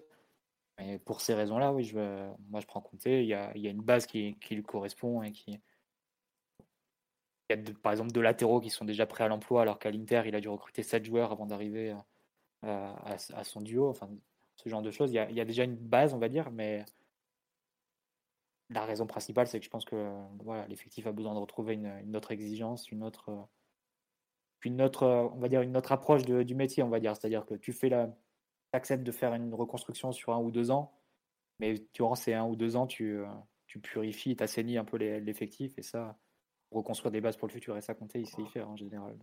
De pouvoir te nettoyer un peu le, bordel qui a été accumulé pendant, pendant plusieurs années dans un club, de le remettre au propre et ensuite pouvoir poser les bases d'un projet à succès pour, pour plusieurs années. Donc ça, il a, il a quand même fait sur, sur plusieurs clubs et sur plusieurs, à plusieurs endroits. Donc euh, à voir. Moi, ce serait ma, mon, option, mon option principale. Après, c'est moi, je suis prêt à accepter ou à suivre, on va dire, n'importe quel projet du moment qu'il est, qu'il est cohérent. Si tu veux faire Michael Edwards et qu'il prend un, un entraîneur vraiment euh, qui, Alors, juste, qui apprécie avec le. Voilà. Michael Edwards, c'est l'actuel directeur sportif de Liverpool qui va quitter son poste à la fin de la saison, qui a reconstruit après Klopp, parce qu'en fait, euh, à Liverpool, Klopp est arrivé en octobre 2015, Michael Edwards était dans le club depuis un certain temps, mais il a été officiellement nommé directeur sportif en novembre 2016.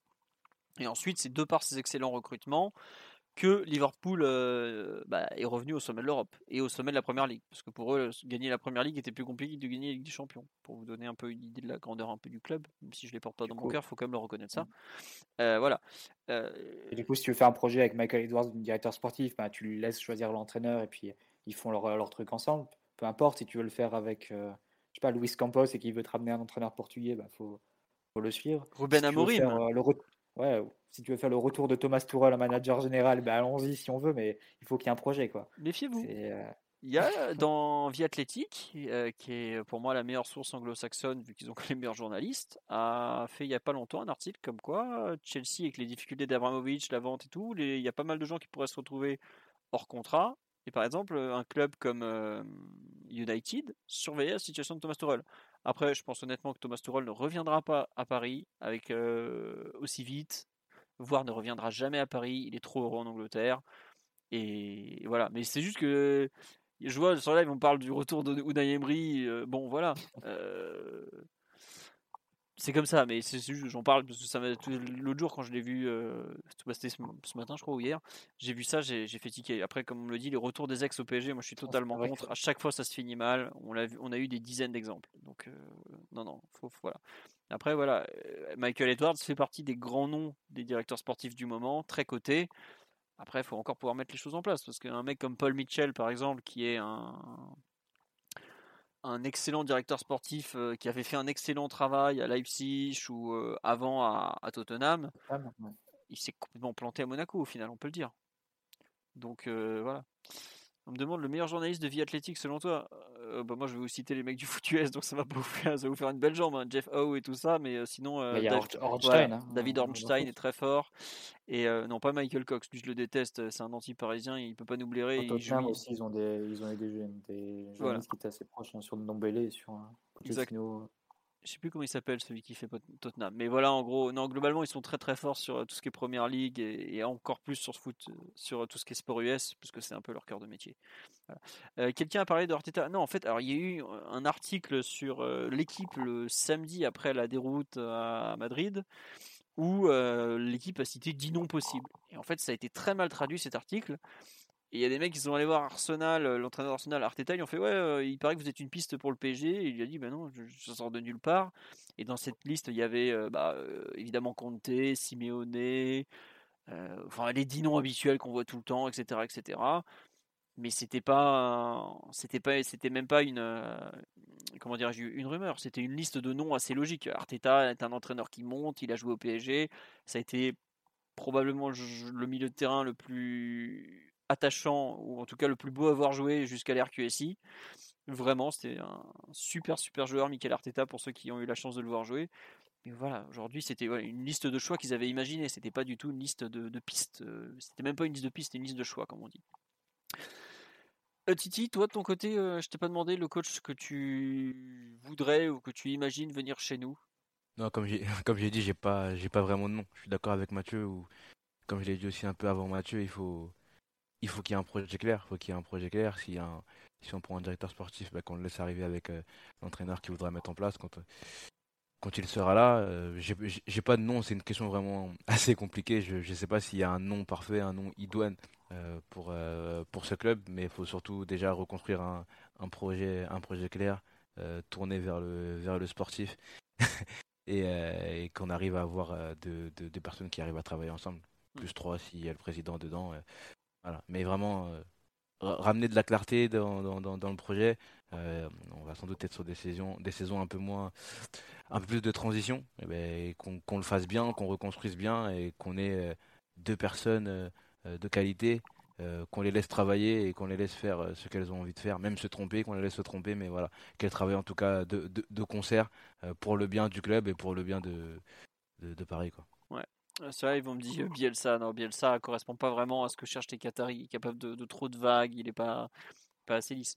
Dans les noms, il y a, on me cite. euh, Est-ce que Zidane est en course Non, Zidane est évidemment dans la course, mais euh, aujourd'hui, si Zidane voulait le PSG, il serait déjà intronisé. Il faut plutôt prendre dans cet ordre-là. C'est est-ce que Zidane veut le PSG Aujourd'hui, la priorité de Zidane, c'est l'équipe de France. Tant que l'équipe de France et Noël Le Gret, président de la fédération, a laissé entendre que ça ne sera pas tout de suite, si le mondial était au mois de juin, ça aurait pu caler en termes de timing. Là, il y a un vrai problème. euh, voilà. Après, on dit, est-ce que ça peut pas être Deschamps après le mondial? Oui, mais le mondial est fini euh, à Noël pratiquement. On va pas faire euh, sans coach pendant 4 mois. Tu peux pas nommer un type pendant 4 mois, ça, ça rime à rien. Et puis surtout, euh, après la Coupe du Monde, le type il va être rincé, il va avoir la tête là-dedans, donc c'est comme ça. C'est un peu compliqué, honnêtement. Et dans on les parle noms- de. Désolé Ouais. Philo, on parle de coach, mais il y a l'équipe aujourd'hui qui a parlé de 20 millions d'indemnités pour. Oui. euh, Je pense que c'est important quand même. Ah oui, non, non. parler. Mais Ouais. c'est pour ça, bah, c'est une question, on peut, tout à l'heure sur la, vous disiez bah, pourquoi Pochettino n'a pas été encore viré? Bah, Voilà pourquoi. Parce que là, tu es fin mars, enfin, aux deux tiers de mars, tu vas finir la saison, tu as encore euh, avril, mai, juin. Euh, si tu comptes le. Tu vas, pourquoi tu veux le virer maintenant, alors que tu as 9 matchs euh, à peu près sans intérêt à faire? Ou éventuellement en fin de saison, tu peux espérer qu'un club vienne te racheter le contrat plutôt que de le virer et lui filer encore plus d'argent. Ça n'a aucun intérêt. Pour gagner. Si on était encore en lice en Ligue des Champions ou avec des trucs, des enjeux sportifs forts, voilà. Mais là aujourd'hui, t'as pas d'enjeu sportif fort. Le seul truc que tu vas faire en le virant maintenant, c'est lui filer encore plus de fric. Ça n'a aucun intérêt.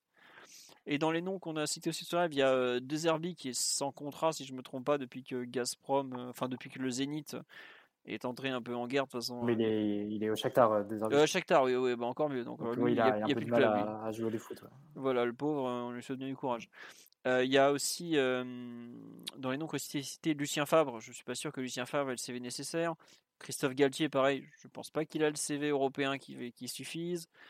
Euh, J'ai vu un autre nom, euh, Thiago Motta, qui, fait, qui est en train de sauver la Spezia. Peut-être un peu plus tard. Aujourd'hui, ça, ça reste un très très jeune entraîneur. Il n'y a, pas- y a pas de nom évident. euh, et je crois que c'est l'équipe qui le disait euh, avant-hier ou hier, que même chez les décideurs, il n'y a pas d'unanimité. Tiens, il y a ça qu'on cite Lopetegui de Séville aussi, qui peut être un nom à suivre, effectivement, même si c'était complètement planté au Real. Est-ce que ça le tente Un super coach, Lopetegui. J'ai un Portista qui le déteste, mais. Ah ouais, c'est un super, super coach. Pour le coup.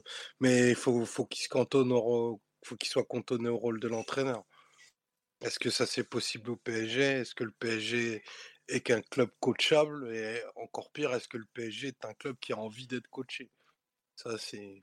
Ah, je suis désolé, moi j'ai pas d'avis, je fais que poser des questions, mais moi j'en doute, j'en doute fortement et, j'ai même en, réalité des doutes sur l'attractivité que le club peut représenter pour vraiment les, les, les, meilleurs coachs prospects du, du, moment.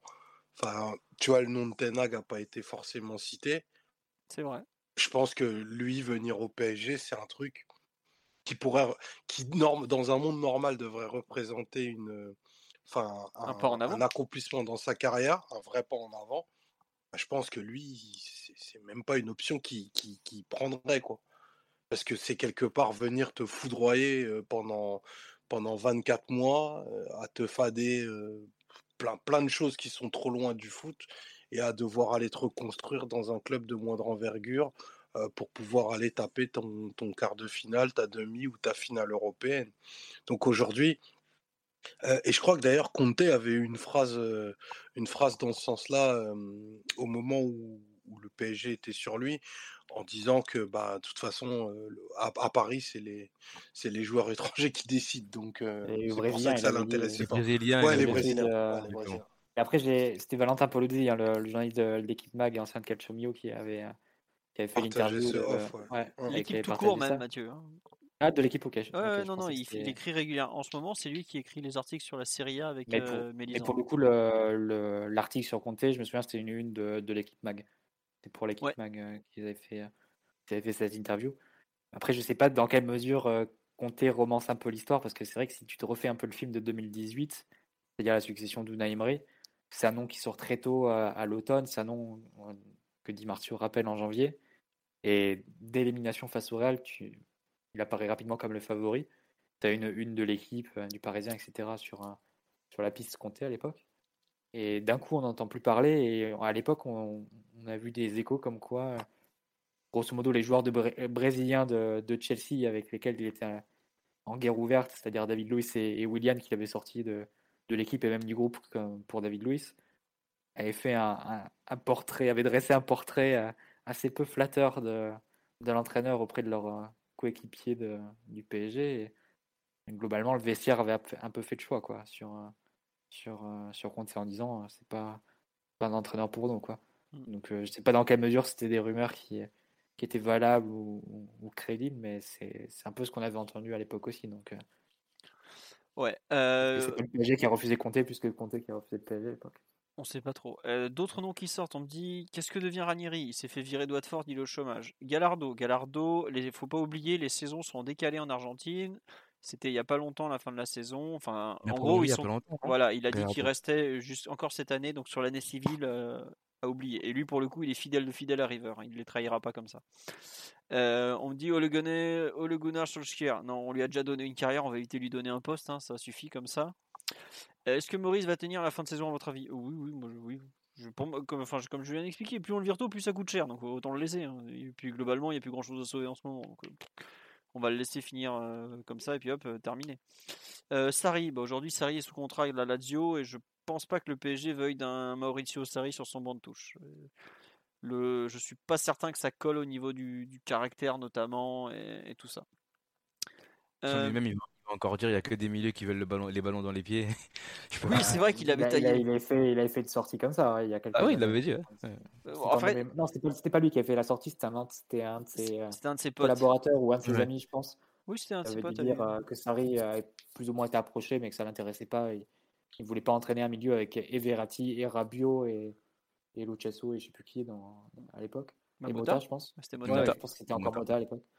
Et euh, parce que voilà, c'était pas, pas son signe de militaire. Ouais, on nous parle de sortir Capello de la retraite. Oh là là, non, non, les Mathieu explique-lui à quel point il est gâteux. Le regret éternel de ne pas l'avoir eu en 2013, Don, Don Fabio. Voilà, mais Don Fabio, euh, honnêtement. à euh, cause du préavis dans le contrat avec la Russie. Là. Voilà, il est euh, pareil, euh, Arrigo Sacchi, tout ça, ça sucre les fraises. Laissez-les à la télé italienne. Ils sont, ils sont un peu euh, comme Jean-Michel Larquet chez nous. vous voyez, Et puis, ça reste. des- Bon, encore, eux, ils ont vraiment fait des trucs dans leur carrière. hein, Mais laissez-les où ils sont, les pauvres.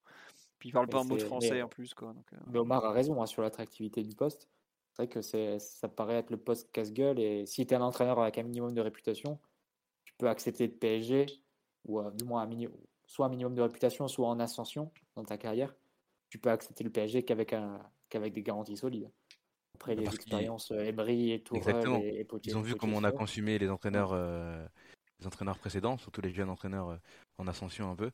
Euh, Si c'est tu pas avec quelques conditions et des garanties de travail, tu es le roi des cons, hein, faut, faut le dire. C'est tel quel, hein. Mais C'est- c'est, tu vois, tout à l'heure, Mathieu, tu disais, ouais, Pochettino, il est en train d'abîmer son image à l'étranger. Pour moi, qui lis beaucoup la presse britannique et anglo-saxonne, parce que ça m'intéresse beaucoup, tout le monde dit que c'est pas de la faute de Pochettino en Angleterre. Tout le monde dit, ah non, mais c'est le PSG, c'est un club ingouvernable. C'est le bordel permanent. Et je pense qu'aujourd'hui, le PSG a un énorme avantage que personne, que beaucoup de clubs lui envient et que personne ne pourra lui enlever, c'est qu'il a de l'argent. Et dans le football, avec de l'argent, tu as tout ce que tu veux malgré tout. Mais, à un certain niveau, tu peux être repoussant aussi parce que aujourd'hui, toute l'Europe du football sait que le PSG, c'est le bordel. Il faut le dire comme c'est, tout le monde le sait. Tout le monde voit bien que Neymar euh, est à la plage depuis 5 ans, que euh, tu signes, tu fous rien, personne te dit jamais rien. Il suffit que tu allumes un peu la lumière quand il y a la Ligue des Champions et ça passe. Aujourd'hui, tout le monde le sait, ça, que c'est un vestiaire super compliqué à gérer parce que bah, c'est une armée de sénateurs. Bon, bah, euh, voilà, comme, comme tu dis, euh, Omar, euh, un mec comme Ten Hag, ça, voilà, et effectivement, on va peut-être avoir du mal à, à tirer un gros calibre sans euh, promettre beaucoup de choses, quoi. Et par exemple, je, même aujourd'hui, quand tu es un directeur sportif, euh, est-ce que tu as envie de venir au PSG sans garantie, sans par exemple choisir ton, ton DS, quoi Enfin, je vais faire Ton une-. Ouais, ton, ton coach, pardon. Je vais faire une analogie avec euh, un peu de un autre sport, le foot US. Aujourd'hui, par exemple, tu as des mecs qui veulent venir, des coachs, ils disent bah, Je viens dans telle franchise, mais je viens avec le general manager, qui est l'équivalent du directeur sportif. quoi. C'est ce qui s'est passé, par exemple, euh, chez les Las Las Vegas Riders, parce que tout le monde dit bah, Las Vegas, c'est pas compliqué, c'est ingérable, c'est le bordel, les mecs ils font n'importe quoi. On peut dire exactement pareil du PSG. Ils ont signé un coach, le type a fait Ok, mais moi je viens avec mon general manager. Ben, je pense que le PSG aujourd'hui est dans un cas où tu as une, malheureusement une telle réputation autour du club de club ingérable que, tu, que ta direction, euh, voire ton actionnaire, au-dessus de la direction, ton actionnaire, ta présidence, va devoir donner des gages de garantie si elle veut récupérer la crème de la crème. Après, tu trouveras toujours des, mecs prêts à venir parce que tu as quand même un effectif de folie, parce que tu envoies un salaire de port. Voilà, on me dit sur le live, euh, même contre Sao, mais il y en aura d'autres qui, ont un certain CV qui, voudront venir. Mais si tu veux vraiment la crème de la crème, si tu veux les mecs qui sont plus qu'en huitième, en quart, en demi ou en finale, ce genre de choses, il va falloir faire plus. Si vous vous rappelez bien, Manchester City, s'ils avaient un peu pareil la réputation de prendre un peu n'importe qui en entraîneur pendant un temps, le jour où ça a changé, c'est quand ils ont signé et Guardiola et Tsiki Begiristain, qui est euh, Ouais. donc son pote du Barça. Ils ont fait le ménage hein, là-dedans, ils ont viré tout ce qui servait à rien, les Balotelli, tout ça, ça dégage. Et bizarrement, bah, le club, il a commencé à aller dans, les... dans la bonne direction. Et je pense qu'aujourd'hui, comme tu l'as dit Omar tout à l'heure, le club a peut-être besoin de définir une ligne, de s'y tenir un peu plus. Voilà, Guardiola, il y a Begiristain et Soriano, j'avais oublié Soriano, qui était venu en avance. Euh, Bon, je pense que le PSG peut- peut-être euh, doit peut-être aujourd- aujourd'hui suivre ce modèle avant de se concentrer sur l'entraîneur, que l'entraîneur puisse travailler et pas aujourd'hui se retrouver à cramer des entraîneurs les uns après les autres parce que c'est ingérable. On nous demande qui est le directeur sportif de l'Ajax? Ah, malheureusement, il montrait sa bite au secrétaire, il s'est fait virer, il s'appelle Marco Vermars et il vient de signer en, Il a en- signé en à- en vert. Non, en vert. Mais tu sais, même au-delà de, de, de donner des, euh, de donner des, des garanties, faut, faut s'y tenir aussi. Parce que Oui. je pense qu'on a, on a déjà donné des garanties à certains et au final, euh, faut, faut, faut aussi s'y tenir. Je pense que de, de, de le dire le, avant de signer le contrat, c'est bien. Mais il faut que sur la durée, ce- on, on puisse, que la personne qui va travailler puisse le vérifier et qu'on lui laisse vraiment, qu'on le laisse vraiment travailler. Je pense que c'est vraiment ça, c'est la base. Je pense que on a, nous, on a, on a un peu perdu cette base-là, mais je pense que c'est, la base dans, dans, dans tout club de, de football qui veut bien fonctionner. Et c'est ça, c'est ce qu'on dit depuis tout à l'heure, c'est de définir un projet, définir une ligne directrice et laisser les gens travailler. Euh, après, qu'on- on me dit euh, aujourd'hui quel serait le meilleur duo? On me cite euh, Paratici Conte. C'est bah, un duo qui. Paratici Conte, Mathieu, ils ont. Il y avait Marotta entre les deux quand même, qui, qui Oui, bien sûr, tout. bah, Ouais. pas entre les deux, c'est Morata qui était au-dessus encore Hmm. euh, à, à la Juve. Marotta qui était administrateur délégué sport, Paratici directeur sportif et, et Conte entraîneur. On, dit, on cite Conte Wenger. hein. Je pense que Conte voudra tabasser Wenger au bout d'à peu près deux heures parce qu'il est pas assez. Et pareil, vital. la, la, la rumeur euh, Wenger avec Zidane, je veux pas euh, tailler full mercato parce que si ça se trouve, ils auront raison, mais tu peux imaginer que Zidane, s'il arrive, s'il accepte un jour de venir au PSG, accepterait d'avoir un directeur sportif, en plus aussi imposant que, que Wenger au-dessus de lui. Alors même qu'il se plaignait de la structure euh, au Real, sachant qu'il n'avait pas de directeur sportif, mais il se plaignait de directeur général, tu vois. Donc euh, c'est. Après, J'ai quand même du mal à aussi imaginer genre de. Il s'est aussi plaint du fait. un peu, ouais. Il s'est aussi plaint euh, quand, dans sa fameuse lettre de départ de ne pas avoir été assez soutenu. Quoi. Donc euh, c'est compliqué. Quoi. C'est, c'est vraiment très très dur à savoir quel est le, le meilleur fonctionnement, quel serait le, le meilleur binôme et tout ça. Par exemple, je prends mon cas, moi l'été dernier, je trouvais que le meilleur que pour travailler avec Pochettino, le mieux c'était pas Leonardo, c'était de reprendre Paul Mitchell, puisque les deux vous, veulent retravailler ensemble un jour. C'était, ça a été documenté tout ça. Mais aujourd'hui, quand je suis le PSG, je peux pas aller chercher un mec, par exemple, qui s'est planté à Monaco. C'est compliqué en termes de, de communication de tout ça. Et rappelle-toi aussi ce qu'on disait euh, après la première année d'Emery en disant il faut absolument Monchi, etc. Oh là oui. Monchi est allé à la Roma, il les a coulés, donc c'est extrêmement difficile. hein. C'est de calquer comme ça des réussites à, à l'extérieur dans, un, dans des contextes différents.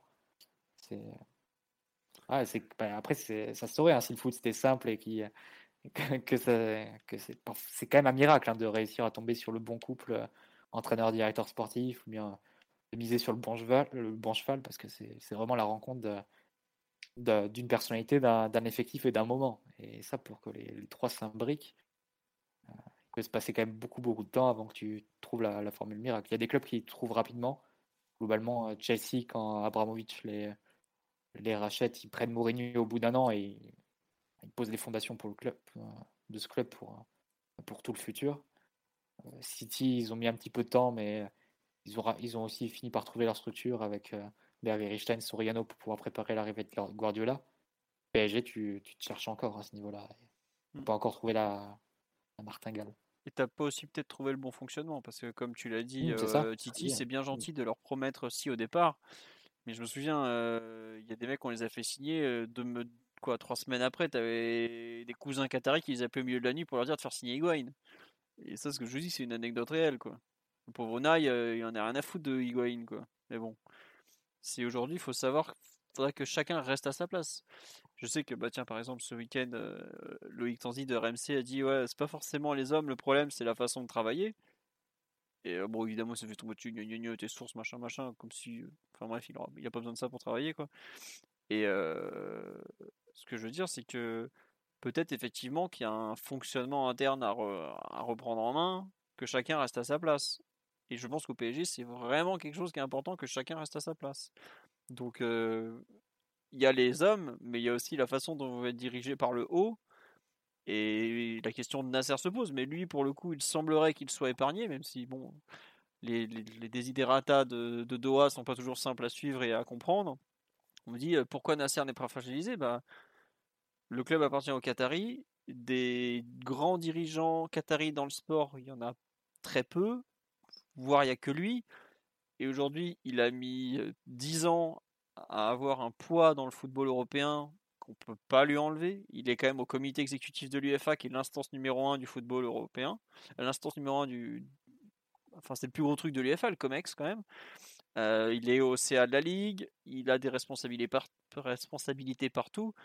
Il est compliqué aujourd'hui de supprimer Nasser El Khelaifi comme ça d'un poste opérationnel au PSG, parce que s'il est plus à la tête du PSG, il peut plus être dans ce que j'ai dit après. Euh, avant, pardon. D'où le fait que forcément, euh, il y a beaucoup d'arguments euh, qui vont en sa faveur, et surtout, ça reste le l'ami de l'émir. Donc c'est très compliqué de, le- de le changer, de lui, de lui donner, de mettre quelqu'un à sa place. Après, est-ce qu'il faudrait pas qu'il ait un poste euh, peut-être euh, moins opérationnel plus théoriques, j'ai envie de dire, comme certains présidents le, le sont dans d'autres clubs. Je pense au président de Dortmund. C'est déjà un peu le cas? Bah non, et aujourd'hui il tranche quand même. Nasser, il, tranche des dossiers. Pour la prolongation de Mbappé, il est impliqué. Voilà, moi je, pense vraiment à un mec un, qui devienne pas un pantin, mais un type qui, entre guillemets, ne, ne s'implique pas dans les décisions sportives et tout ça. Quoi. Pour que justement, euh, il soit pas. oui, c'est vrai que tu as raison, on le voit dîner avec Rayola, genre de choses. On le voit dîner avec Rayola, on le voit dîner avec tous les présidents. Encore qu'il fasse les dîners d'avant-match de l'UFA, bon pourquoi pas. Mais tu le vois avec les agents, tu le vois avec les joueurs, tu le vois ci, tu le vois ça. Là, il était à l'ouverture de la boutique du PSG à New York, je suis tombé sur une photo de lui il y a quelques heures il est à la fois impliqué sans vraiment l'être parce qu'il a un nombre de casquettes hallucinant. Faut pas croire gérer Bein à l'échelle mondiale, c'est un taf. Euh, rien que ça, ça serait normalement un, temps très très plein, j'ai envie de dire. C'est compliqué de, remplacer cet homme qui est, un peu l'homme de, de, confiance de l'émir dans le, dans le football de haut niveau. Ça peut pas, il peut pas être sorti comme ça, quoi. On dit directeur du marketing, ça irait bien, mais le marketing est une section du club qui fonctionne euh, globalement plutôt bien par rapport à l'argent qui rentre. Donc, euh, faut peut-être pas changer ça. Mais c'est vraiment compliqué, honnêtement, la question de la direction au PSG, la question de comment faire respecter euh, un or, enfin, comment dirais-je, une, une, comment faire tourner le club de façon plus. Bah, que tout le monde soit tourné vers le même but et pas que chacun protège son petit beefsteak, comme c'est un peu trop le cas depuis des, des années. Donc voilà, c'est pas simple. Je sais pas, Mathieu Omar ou Titi, si vous avez des idées pour euh, comment faire mieux fonctionner cette, euh, cette institution Paris Saint-Germain Football Club? Pas, de, pas de conseils à donner, c'est bien trop compliqué. Oui, Omar? Bah oui, bah oui, des, enfin, des idées, on pourrait sortir euh, tout et n'importe quoi sans en ayant une connaissance hyper parcellaire des, des, sujets. Donc on, parle de, de, ce qu'on voit, de ce qu'on imagine. Enfin, la confiance à Nasser, je pense qu'elle est bien au-delà du, du fait que ce soit un homme de sport. Je crois que c'est plus une histoire d'homme qu'il y a derrière et que, enfin, il lâchera pas son ami. plus bah, dans un moment où c'est difficile pour lui. Je crois que l'émir et l'émir et Nasser sont, des amis de longue date, donc je pense qu'il ira jusqu'au bout, jusqu'au bout avec lui. Et, et après, s'il regarde dans la globalité et, si, en effet, comme on peut le dire dans dans l'optique que les, les, les, Qataris ont, le, le, sportif est accessoire. Enfin, s'il regarde la réussite commerciale, bah, la mission est remplie.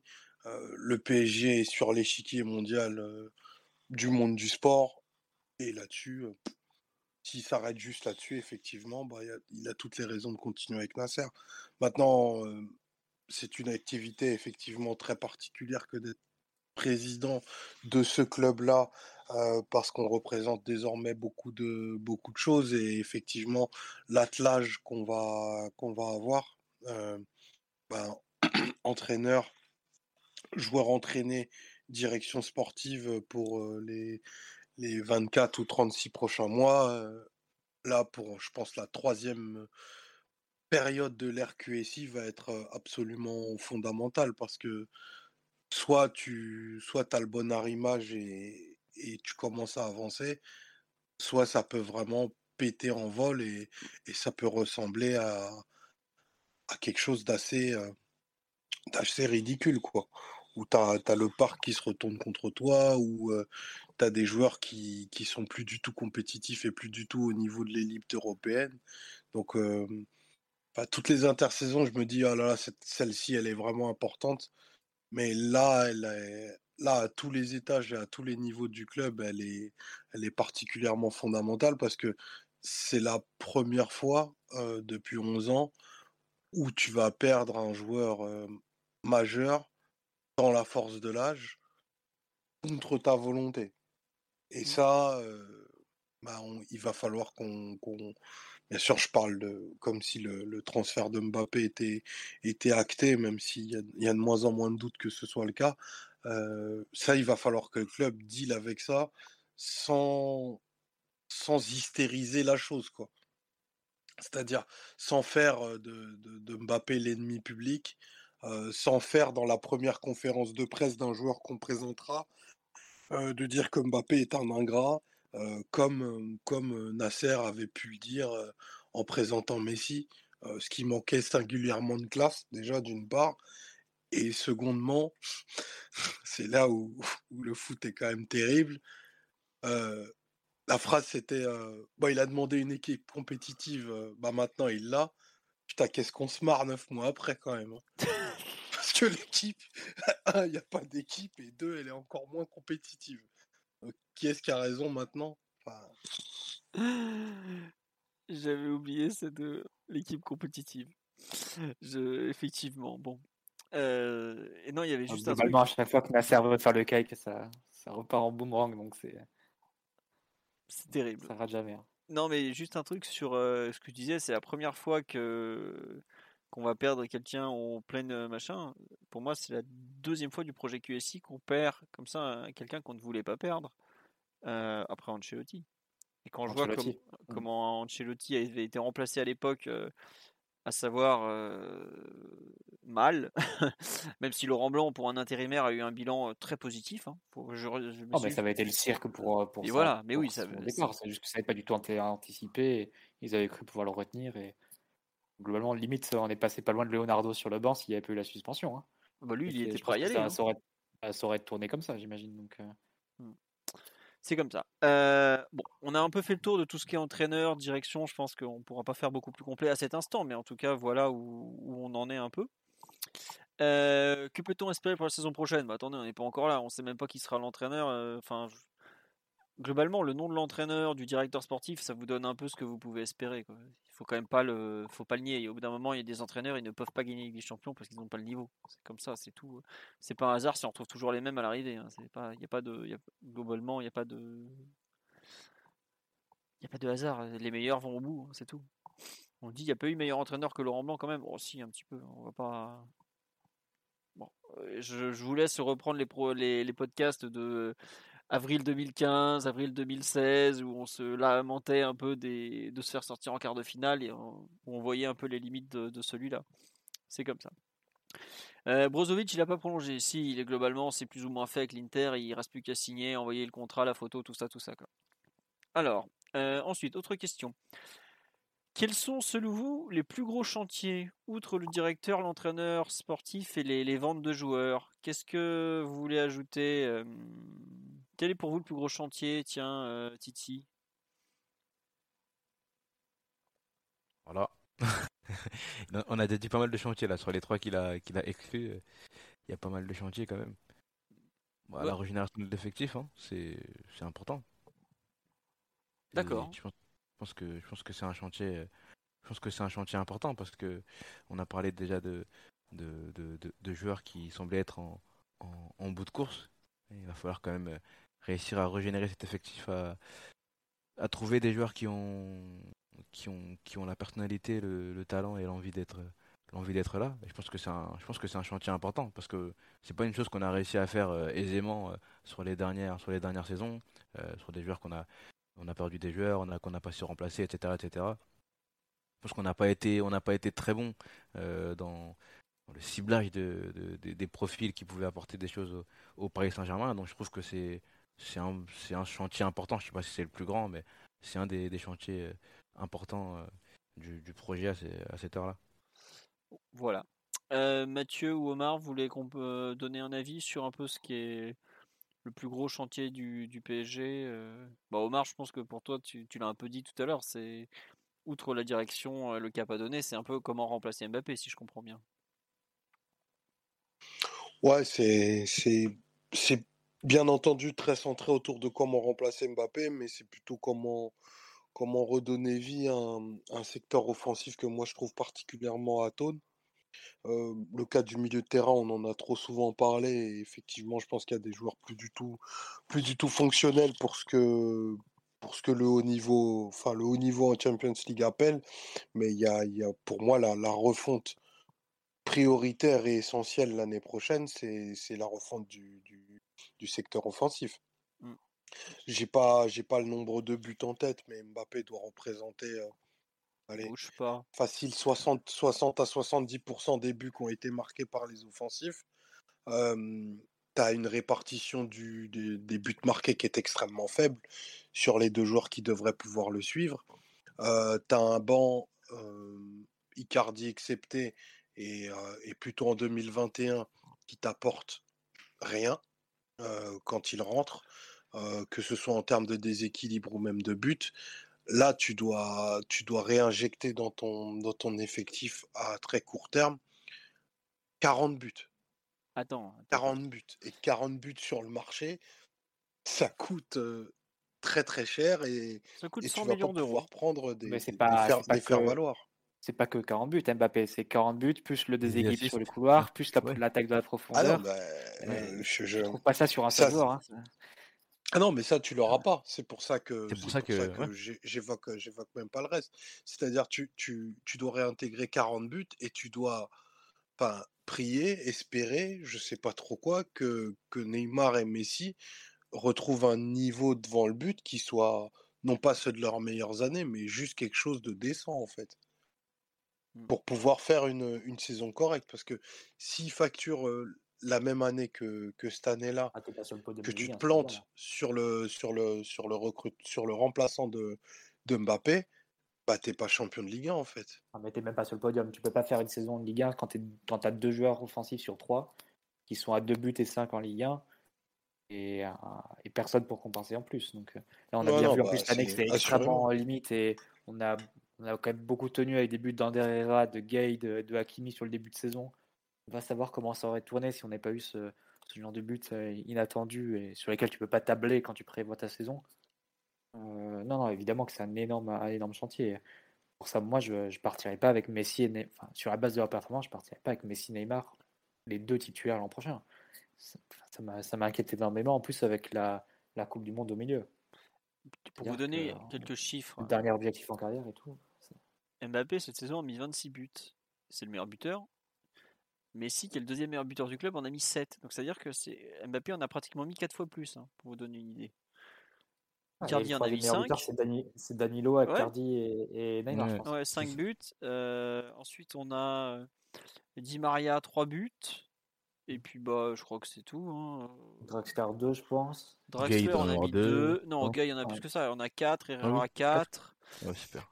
Voilà. Euh, Hakimi, on a mis 3. Marquinhos, 3. Euh, Kerrer, 2. Kimpembe, 2. Draxler, 2. Verratti, 2. Paredes, 1. Ramos, 1. C'est vrai que Kerrer a, autant de buts en, en Ligue 1 que, que Lionel Messi. Messi, du coup. ouais.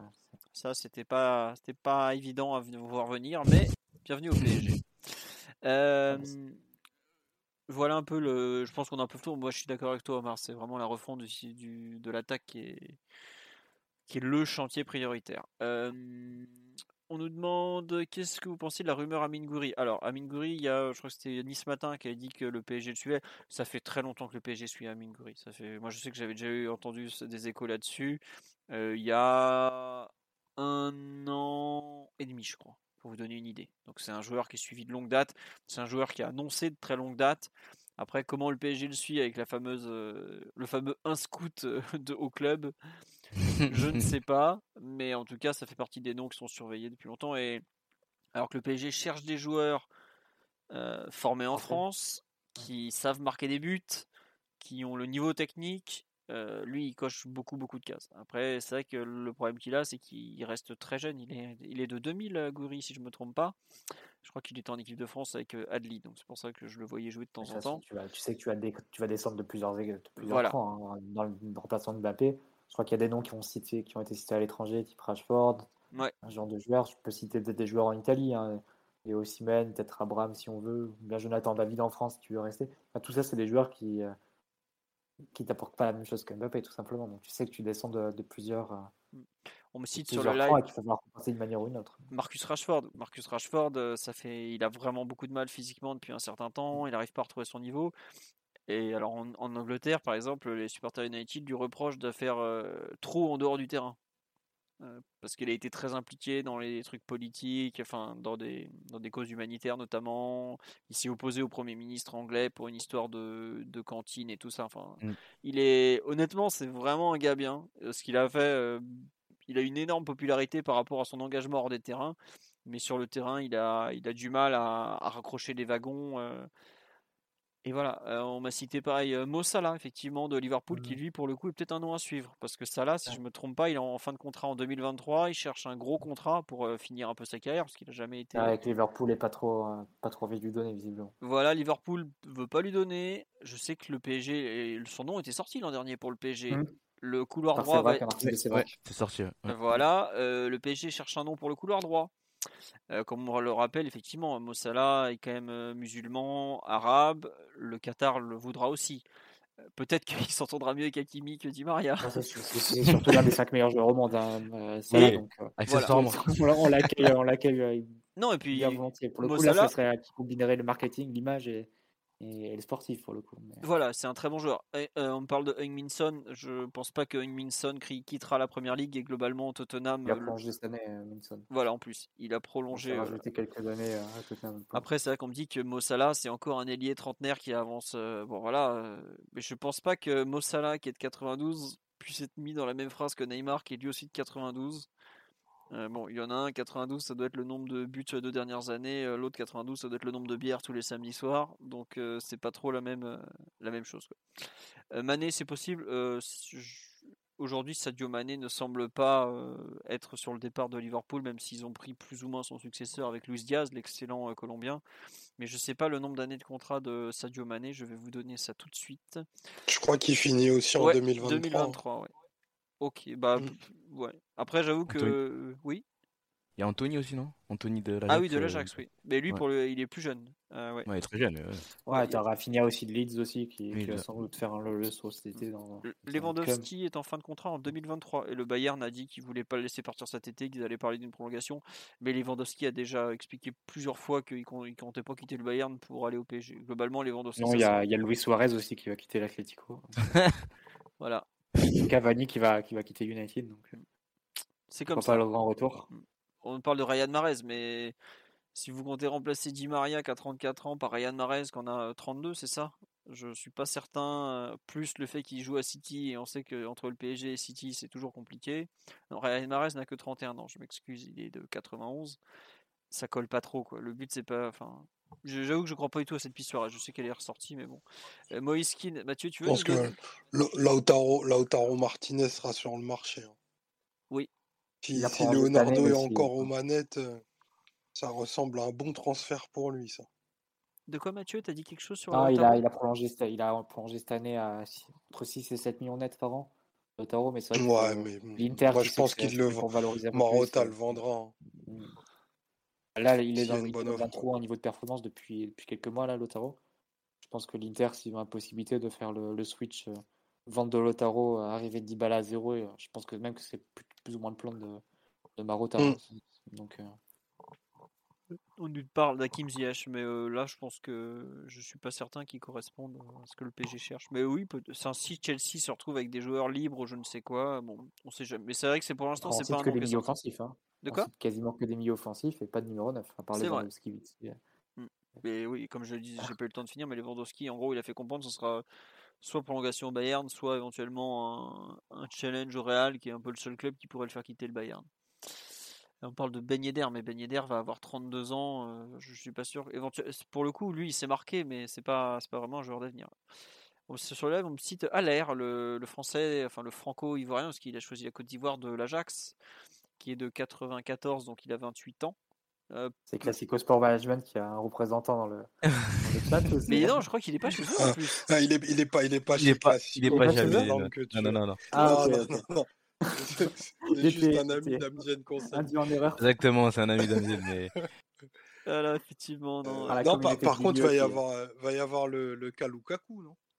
Ah bah oui, Ouais, bah oui, parce parce que un certain ça va. entraîneur, il risque de le demander. ouais, Voilà, je, je- si, si- si tu contentes Mathieu avec un entraîneur, tu peux être sûr que dans la, dans la corbeille de la mariée, euh, ce bon Rom- Romelu sera, sera pas loin. Euh, tiens, il y a un nom qu'on me cite et je pense effectivement ça fait partie des noms à surveiller, c'est Darwin Nunes du Benfica. Totalement. Euh, jeune, gros buteur. Euh, bon, alors sud-américain. Atletico, mais les prix risquent d'être un peu prohibitifs hein, pour, pour l'Atleti, je pense. Voilà. Et je sais. Je serais pas surpris que ça lui plaise de faire la, de prendre la succession de, de Cavani à Paris indirectement. Euh, pour moi, c'est un nom clairement à surveiller. Je- Mais bon, Il y a encore, bah, globalement, il y a, il y a beaucoup de. Il y a des talents sur le marché. C'est sûr que ça ne sera pas Mbappé. Pour remplacer Mbappé, il faut deux joueurs. Il hein. faut, faut quand même en être conscient. Mais tu as de quoi faire. Après, voilà, on dit ça part de 50 millions pour Darwin Nunez. Oui, et puis Benfica, c'est vendre. Hein. Ils sont durs en affaires. Il y a aussi le retour de Kalimundo, mais je pense que malgré tout le respect que j'ai pour Arnaud, c'est pas tout à fait la même catégorie. On parle de Karim Adeyemi. Adeyemi, ça sera 90% euh, Dortmund pour remplacer euh, Haaland. Et Haaland, ça parle de plus en plus, euh, ça soit en Allemagne, en Angleterre, voire même en Espagne chez certains, du fait que ça sera City et pas le Real. Comme quoi, le Haaland a aussi fait comprendre qu'il comptait pas faire le larbin de Mbappé. Et ça, le Real a compris que ça allait être compliqué pour eux. C'est voilà. On nous dit le joueur qui a signé à la Lazio qui était à l'Inter. C'est un peu vague ça. Pour l'instant, je sais pas. C'est qui... surtout l'inverse, je pense. C'est Tuko Correa qui est. Ouais, Correa, non Ah oui, oui, oui, Correa, effectivement. Bah, il a fait un, un, bon début de saison. Bah, il a été blessé toute la saison. Il a été blessé toute la saison, donc c'est simple. Il a, a été. Il a fait trois bons blanches. Ouais, trois premiers mois. Et puis ouais, il a, il a fait. Non, c'est même pas des trois bons mois. Il a fait quelques matchs ponctuels où il a été. Il a marqué des buts, il a été bon, mais tout le reste a été euh, énorme discontinuité hein, avec, avec les blessures. Voilà. On nous parle de, de Dembélé, voilà. Haaland et les positions sur le Qatar. Vous savez, un bon chèque et les positions changent. On se souvient de le, le, comment dire, le Bayern, ils étaient très agressifs. Puis ils ont eu Qatar, Qatar Airways ou Qatar Airport, je sais plus, en sponsor. Ils étaient d'un coup gentils et ils, ils, disaient plus rien. Donc c'est comme ça.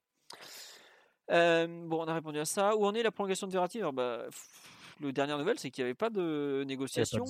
ouais, voilà, la prolongation en cours, c'est celle de, de Marquinhos. Marquinhos. Il y avait Paredes qui avait annoncé une, prolongation en cours le concernant, mais il y a visiblement il y a que lui qui était au courant, puisque côté PSG, ça a été démenti plusieurs fois et vraiment beaucoup de fois. Et donc voilà.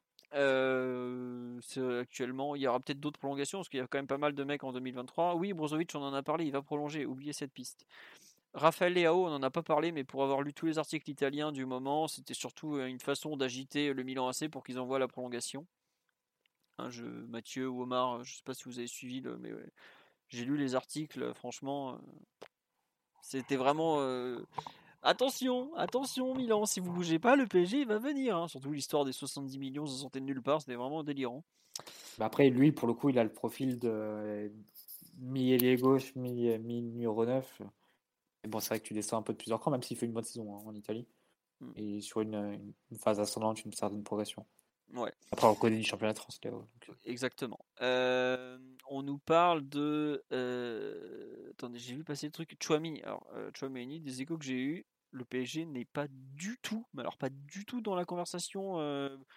lui, ça se joue entre Real ou Chelsea. Hein. Le PSG, euh, ça n'a, je comprends même pas. Alors, je comprends pas effectivement pourquoi le PSG s'intéresse pas plus, mais lui, euh, c'est pas, ne semble pas du tout en mesure de, de choisir Paris. Hein. Voilà. Euh, Franck Kessier, effectivement, il devrait signer au Barça en fin de contrat. Bon. Voilà. Il a signé au Barça. Di Marcio vient de l'annoncer. Il a déjà fait visite médicale et signé le contrat. Ah bah, bah, bah écoute, voilà. On me dit Di Marcio, mais je pensais que c'était le truc de l'autre jour. Est-ce que refourguer Neymar à Newcastle c'est possible? On a déjà répondu, c'est probablement impossible c'est improbable. Et puis même, est-ce que vous voyez vraiment Neymar signer à Newcastle, honnêtement euh, Prenez, prenez ça dans ce sens-là, quoi. Déjà, que Newcastle s'intéresse à Neymar, c'est déjà un peu bizarre, même si, bon, on sait jamais, un délire saoudien, tout ça. Mais Neymar s'intéresser à Newcastle, alors, il va pas quitter ses 40 millions par an à Paris en jouant en Ligue des Champions pour aller jouer à Saint James Park, euh, voilà. Quoi. Puis même Neymar en Première Ligue, euh, quand on voit qu'il a déjà du mal physiquement aujourd'hui en Ligue 1, c'est pas possible, quoi. Enfin, c'est pas. Il faut peut-être surveiller par contre euh, dans le sens vers Barcelone. Messi soit Neymar, peut-être.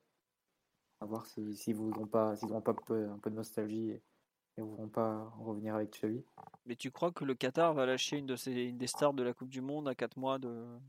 Bah, c'est pas que je crois, j'espère en tout cas, mais. Oui, moi euh, aussi, mais bon. Si, si, je le crois, non, je ne suis pas sûr. Mais après, ça pose, euh, ça pose un peu question avec l'entraîneur et le directeur sportif, parce que si d'emblée tu leur dis, bon, par contre, Messi et Neymar, c'est euh, dans l'effectif sûr et dans le 11, ok, bah, d'emblée, tu limites les prérogatives et tu, euh, tu, influes forcément sur le, sur le projet euh, du directeur sportif ou de l'entraîneur et ou de l'entraîneur que tu auras choisi. Donc, mm. est-ce que forcément, tu retomberais un peu dans les travers qu'on dénonce avec l'interventionnisme de, de, Doha et le fait qu'il se mêle de, de choses dans duquel il ne devrait pas se mêler pour des raisons purement marketing et, commerciales. Donc c'est un peu le, le, serpent qui se mord la queue. Moi, je, en tout cas, je laisserai la décision à l'entraîneur et au directeur sportif.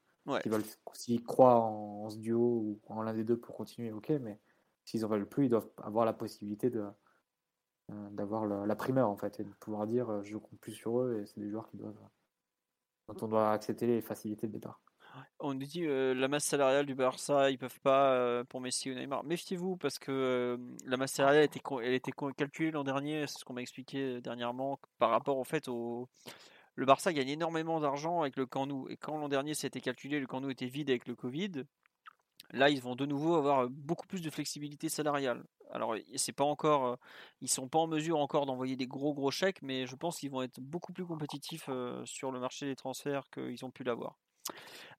Autres noms qui ont été proposés, je, continue de lister. Hein. Est-ce que l'arrivée de Cristiano Ronaldo, non, franchement, oublié.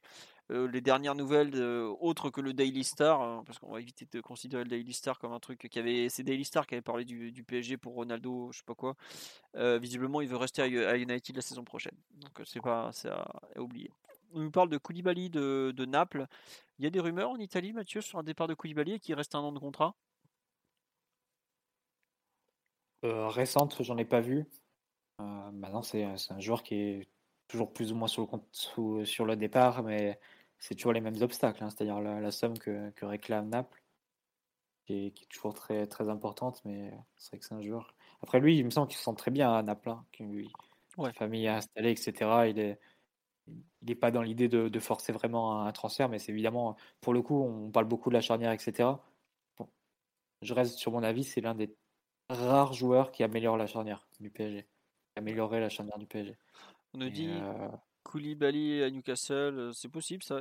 par contre, DC axe gauche, non, en sélection, il joue axe droit maintenant avec Diallo. Et il est très bon d'ailleurs. à Naples, il joue axe gauche, hein, il a toujours joué axe gauche. il, préfère être axe gauche d'ailleurs. Ouais, Rudiger, ça semble cuit. Alors, Rudiger, il a été annoncé à la Juve.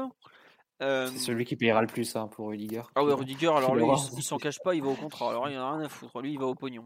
Donc on a toutes nos chances. On a toutes nos chances. Après, quand je vois toutes les. Il n'y a que Sport Heinz en Allemagne qui a mis le PSG dans la discussion, mais les derniers échos en Italie, qui étaient assez précis, ne parlaient pas du PSG. Ils disaient Chelsea, un peu Real, euh, Juve, puisqu'ils ont le, un dispositif spécial pour les étrangers qui leur permet d'envoyer des gros, des gros salaires. Rabiot, Ramsey, tout ça, tout ça. Mathieu, tu sais de quoi je parle ah, euh, Ça s'appelle le, décret croissance qui avait été mis en place en Italie justement pour favoriser un peu l'arrivée de joueurs dans le championnat. Et ouais, c'est une, une remise sur l'impôt de, pour des, pour des personnes qui s'installent en Italie et qui n'étaient pas domiciliées fiscalement en Italie sur les cinq dernières années, je crois, un truc comme ça. Ouais, et c'est son cas puisqu'il a quitté, je pense, Chelsea, euh, enfin, il a quitté la Roma pour Chelsea il y a 5 ans. 2017. 2017. Voilà, donc ça fera 5 ans pile. on nous dit Skriniar, mais bon, aujourd'hui, le PSG, je pense pas qu'ils vont privilégier le renforcement de la défense centrale, à moins qu'il y ait rupture du contrat de Ramos, et dans ce cas, peut-être qu'on bougera sur un central. Mais sinon, D'ailleurs, vous avez vu l'article de l'équipe comme quoi Ramos, euh, il est bien, pareil, hein, finalement. Bah, il a fait ses 5 matchs. Il a fait ses 5 matchs, c'est pas mal, hein, ça fait un tous les deux mois. Euh, on nous dit euh, Yuri Tillmans. Oh, je crois pas que le PSG aille sur un joueur de, ce niveau-là, malgré tout. Euh, non, on disait Pogba. Alors, Pogba, les derniers échos anglais, c'était le fait qu'il allait faire, en gros, il allait finir son contrat intégralement, donc après le 30 juin, puis décider ce qu'il va faire mais tout est ouvert. En gros, il va, il va tester la free agency, euh, c'est ça. Ah bah il va total. Après, euh, bon, il a pas. Euh, quand t'as mis Rayola comme agent, en théorie, t'as pas trop besoin d'aller tester, quoi. Tout vient à toi. Mais voilà. C'est ça qu'on nous parle aussi d'un éventuel départ de Kimpembe. Kimpembe a assez mal vécu le recrutement de Ramos, oui, c'est vrai. Et Kimpembe vit dans, en général pas très très bien. Le... Il s'estime parfois un peu sous-considéré par le club. par... Et puis il en a peut-être aussi un peu marre des des passes droits permanents et du fait que certains s'en foutent complètement du maillot qu'ils défendent. Et d'ailleurs, si vous regardez son langage corporel hier après-midi, ça se voyait quand même pas mal qu'il en a marre de jouer avec certains qui s'en branlent de, des matchs. Quoi. Même des, des, Madrid, euh, son langage corporel de la, sur la seconde, la seconde mi-temps était assez. C'est apparu plusieurs fois cette saison. Quoi. Ouais. Voilà. Mais bon, c'est comme ça. Après, on peut aussi lui reprocher certaines sautes de concentration, certains manques sur le terrain. Voilà, j'apprécie beaucoup de joueurs, mais il fait pas une saison immense, mais en revanche, c'est sûr que quand tu crois en quelque chose de collectif, que tu vois l'équipe qu'il y a sur le terrain, c'est compliqué de. Bah, tu as de quoi être dégoûté, quoi. Faut, faut par quatre chemins, c'est dégueulasse qu'on a proposé trop souvent, donc c'est comme ça. Après, je sais pas si dans quelle mesure les, les informations de l'équipe peuvent être fiables au niveau des salaires, mais donne Kimpembe au niveau de Ander Herrera en termes de salaire. Bah, tu sais, Alors, euh, Kimpembe, réédition demain, 650 000 euros par, par mois. Kimpembe, c'était la prolongation après euh, la Coupe du Monde, si je ne me trompe pas, 2018. Non, non, il y a eu une prolongation surprise eu par une. Leonardo. Oui, ça. Ah ben oui, en c'était la 2020, je réponse. Mais non, c'était. Après Kwasi, je pense. Ouais, c'est ça. Ouais. oui, C'était la réponse du PSG quand Kwasi s'est barré, mais c'était un an de plus. Je crois qu'il y a. Je suis pas sûr qu'il y ait une grosse augmentation. Donc, et puis oui, il y a- globalement, le PSG a besoin de Kimpembe aussi parce qu'on parle toujours des joueurs français, des joueurs formés au club. On en a plus beaucoup. Si en plus tu le perds lui, et même par rapport au centre de formation, il, représente quelque chose d'important. La, réussite du centre de formation aujourd'hui, c'est le seul qui est resté fidèle, qui a été patient, qui est un, joueur du club. C'est aussi important malgré tout. C'est comme ça. Euh, tiens, on nous demande est-ce que vous pensez qu'on se dirige, pour finir un peu sur le mercato, vers un mercato de joueurs gratuits? On me cite Pogba, bon, Caissier c'est mort, Dybala on en Ça a parlé. ça a été une telle réussite l'an dernier que pourquoi ne pas continuer hein, c'est- qu'il est taquin. Titi ou Omar sur le, la politique de. Est-ce que vous pensez qu'on va faire euh, des mercato comme ça de, de joueurs gratuits? Ou c'était, ça a pas été. euh, Ça ne mérite pas de continuer? Mathieu a, a- a- a bien résumé. hein. Après, quelle que soit la politique, qu'on nous ramène de, de la clarté et de l'ordre dans, dans, dans, dans ce mercato, ce serait, ce serait bien. Parce que Mm. on veut juste du talent et de la, de qualité. On veut, des, on veut des, des- des bons joueurs et des joueurs qui ont envie d'être là, c'est tout. Mais je, vrai. je, je m'en- je m'en fous un peu de leur stratégie, si c'était genre à 0 euros, si c'était genre à, à je ne sais combien de millions, mais voilà, qu'on nous ramène des, des, des, des bons joueurs de football là, déjà. Là, je, je- t'imaginais presque me sortir des bien tièdes, bien maffés, euh, comme notre phénomène de, de, des réseaux de Snapchat tous les soirs à deux régulièrement. doigts. À À deux deux doigts. Euh, on nous dit est-ce que Paqueta c'est lié à Leonardo? Oui, oui, Paqueta est clairement un, un joueur de que Leonardo aime bien. Pour, pour le coup, je comprends pourquoi il le veut parce que lui, il se cache pas dans les duels, il a du volume, il a de la technique, il est encore jeune, il est, il peut donner 4-5 ans exceptionnels, il joue à plein de postes. euh, non, euh, autant les Sud-Américains ont un peu tendance à me sortir par les yeux ces derniers mois, autant je, trouve que ne pas vouloir Lucas Paqueta, ça serait peut-être euh, une vraie erreur. Mais bon, c'est comme ça. On a fait le tour, je pense. Tiens, euh, pour finir un peu sur un, su- un sujet un peu différent, qui est une question qui avait été posée il y a longtemps. euh, Qu'est-ce que vous pensez du fait que très peu de joueurs parlent le français au sein de l'effectif du PSG Qui veut se lancer sur ce thème Mathieu, Omar ou Titi, est-ce que vous est-ce que considérez que c'est important? Tiens d'ailleurs, ou est-ce que c'est un détail et finalement euh, c'est insignifiant à l'échelle du club? Il y en a un qui c'est que ça intéresse ou pas ce thème un peu différent? Non. Ah oui Mathieu, oui. Non, mais moi personnellement non. Après, je peux comprendre que ça aide pas forcément à l'identification et au capital sympathie de certains joueurs. Ça, c'est c'est évident parce que tu as l'impression que l'effort qu'ils font pas en dehors du terrain, tu l'imagines euh, le reproduire sur le terrain et, et dans le dans leur implication au quotidien. Donc euh, c'est euh, c'est un peu un peu sans doute pour ça. euh, Les raisons après moi, ça me gêne pas pas forcément, surtout euh, dans dans les cas comme dit Maria par exemple où le, joueur visiblement comprend et, parle mais pas et pas envie de, se ridiculiser ou de se faire mal comprendre en, public. Donc ça, on a quand même dit. euh, bah, après, on est un peu schizophrène sur le sur le sujet. Par, par exemple, on reprochait à Emery de, de parler en français alors qu'il maîtrisait mal et du coup, il, ça prêtait au ridicule. Ça le faisait quand même beaucoup perdre en, en crédibilité vis-à-vis de l'extérieur. Et de l'intérieur aussi. Des joueurs aussi. Peut-être de l'intérieur beaucoup- aussi. Bon, les joueurs, c'était Ouais. connu que Verratti imitait Emery et tout ça. euh, Voilà quoi.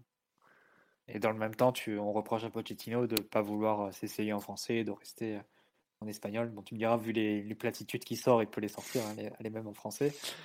Los tres puntos va pas changer Il reste chose. il reste extrêmement calibré et, et il évite le sorti de- la- les sorties de piste.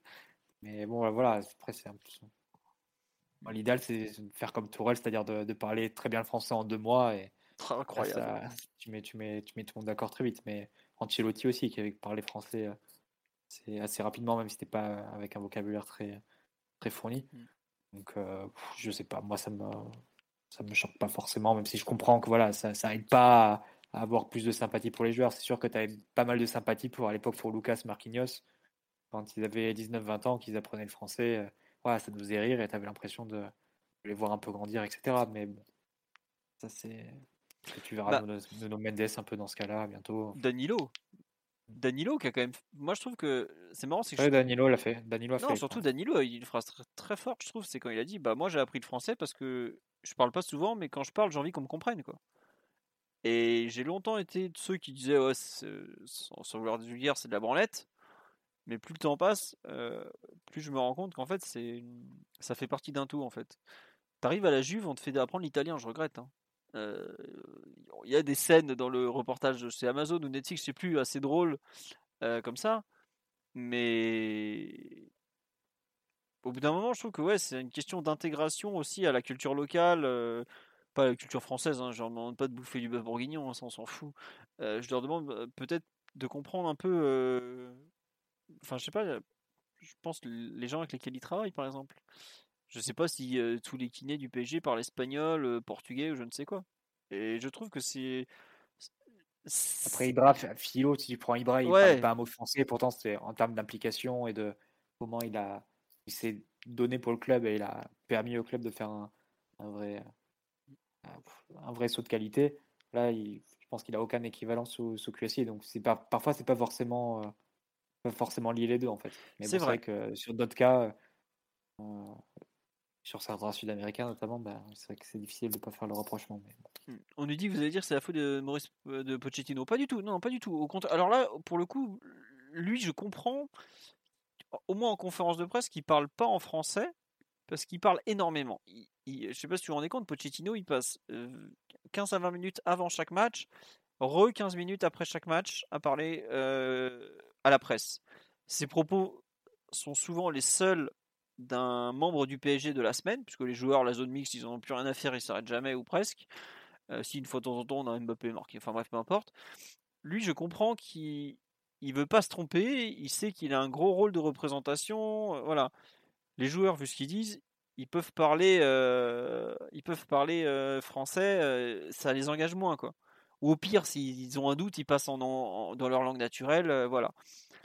Mais vraiment, plus le temps passe, plus je trouve qu'effectivement, ne pas apprendre le français, ça fait vraiment un mercenaire qui vient ici toucher son chèque, comme il le toucherait en Chine, en fait. Tu vois la différence, bon, je quoi, la Chinese Super League ou la Ligue 1, bon, euh, quelle différence, quoi, dans le fond? Et moi, je commence vraiment à avoir du mal avec cette idée de ne pas apprendre le français parce que, bon, bah, tout le monde parle espagnol ou tout le monde parle italien. Enfin, une époque, c'était l'italien, maintenant, c'est l'espagnol. Euh, je trouve pas ça ça fait un peu partie du, je trouve, de, du trop de liberté accordée aux joueurs en général, finalement.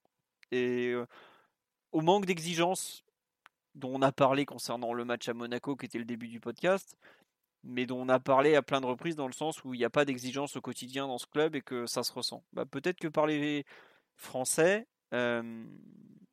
c'est un peu, un peu la base. Après, évidemment que le français c'est compliqué pour certains, que voilà, mais c'est aussi un petit manque euh, de, un petit marqueur du manque d'implication, je trouve, dans, dans le club euh, malgré tout.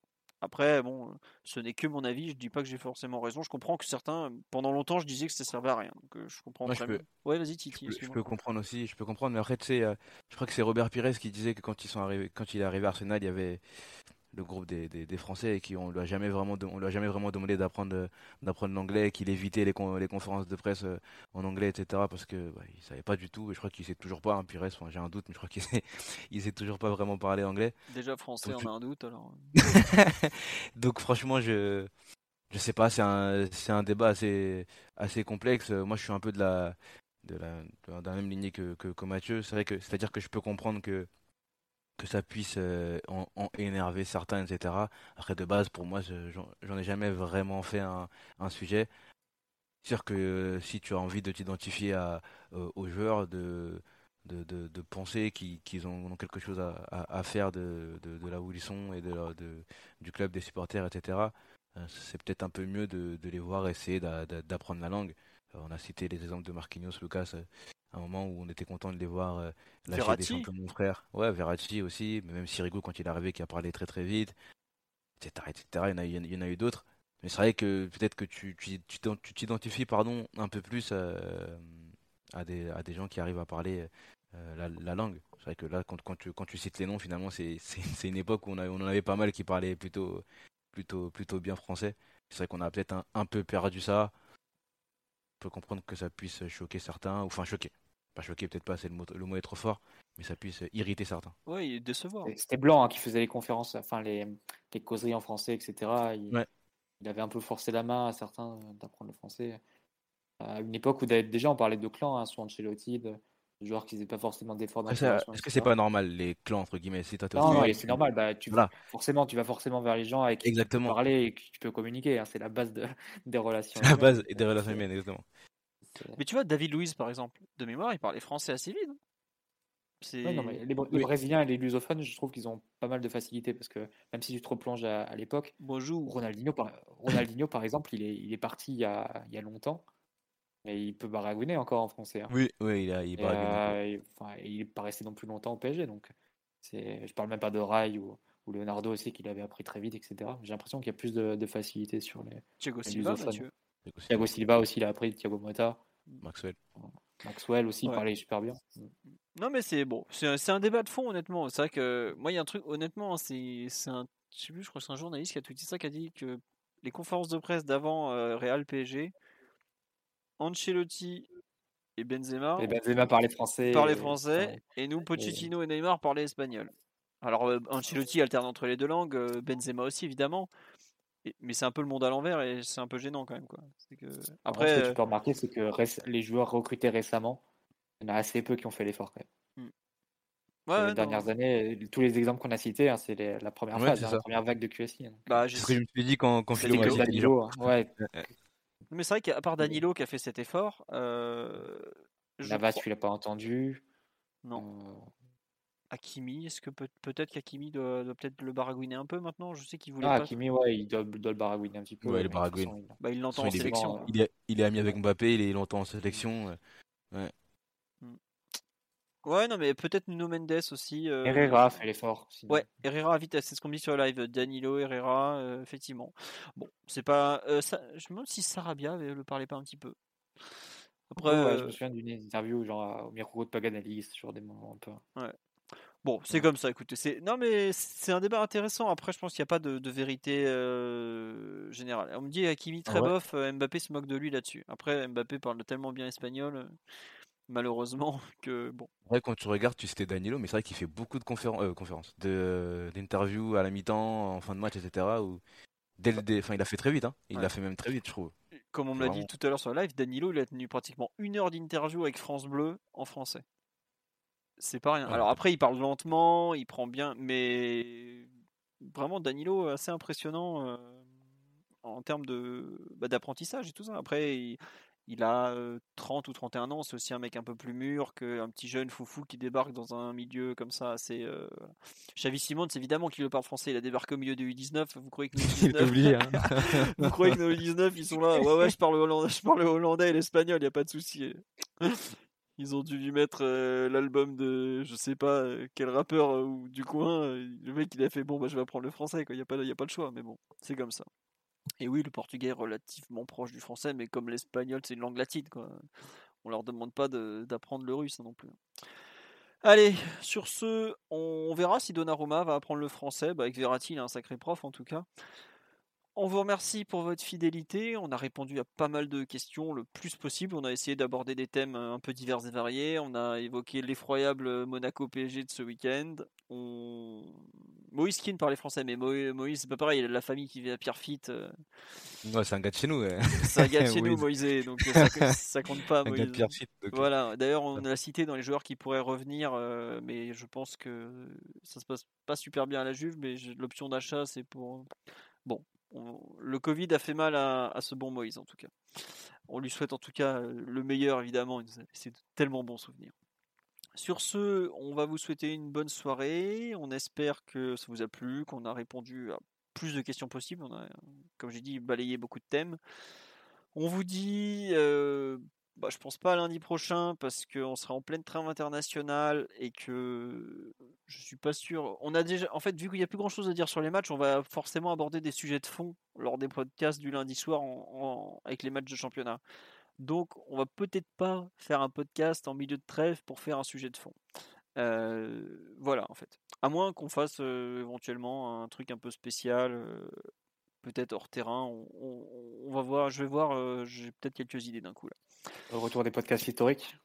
je pensais peut-être qu'on ferait un autre épisode comment travailler autour du PSG par exemple. Ah ouais, intéressant. On en avait fait un avec bah, Julien Froment à l'époque européen, aujourd'hui France Bleu ou RMC, avec François qui est donc le photographe de Culture PSG qui nous a régalé de, de photos de Pochettino dernièrement, avec Loïc Tanzi donc de RMC. Peut-être qu'on fera un autre épisode avec possiblement d'autres journalistes ou d'autres personnes qui travaillent autour du club. Euh, je sais pas, écoutez, c'est une idée comme ça. Euh, si vous avez des idées de podcast ou un podcast historique, euh, peut-être. On s'était demandé est-ce qu'on ferait pas un podcast sur le refaire un, des grands matchs de QSI avec du recul.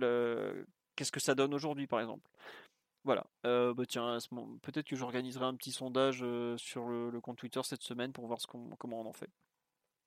Qui sont les journalistes les mieux informés sur le PSG ah, bah, c'est souvent ce qu'on voit le moins, vous savez, c'est toujours comme ça que ça se passe. Donc voilà. Allez, sur ce, très bonne soirée à tous. À très bientôt. Et encore merci pour votre fidélité. Ah oui, un grand merci pour. Euh, il y a beaucoup de gens qui veulent plus suivre la fin, de saison du PSG qui ont fait des dons. Donc c'est très gentil à vous. Euh, on vous embrasse. Et puis bah si vous écoutez pas de podcast, euh, tant pis, mais en tout cas, merci quand même pour les dons, c'était vraiment cool de votre part. Et cliquez sur les liens, euh, les articles du site. oui, faites, semblant de les lire, ça, ça, rendra service s'il vous plaît. Allez, euh, encore merci à tous et bonne soirée. Ciao, ciao. Ciao. Bisous. Omar, on t'a pas entendu, mais je crois que tu as dit au revoir. Omar est en train de se consoler de l'interview de Kingsley Coman revenant sur le prêt refusé à l'époque, donc il est, il, est, il est sous le choc encore. Mais je vous dis au revoir de sa part. À la semaine prochaine peut-être, ou en tout cas dans le pire des cas, à dans 15 jours.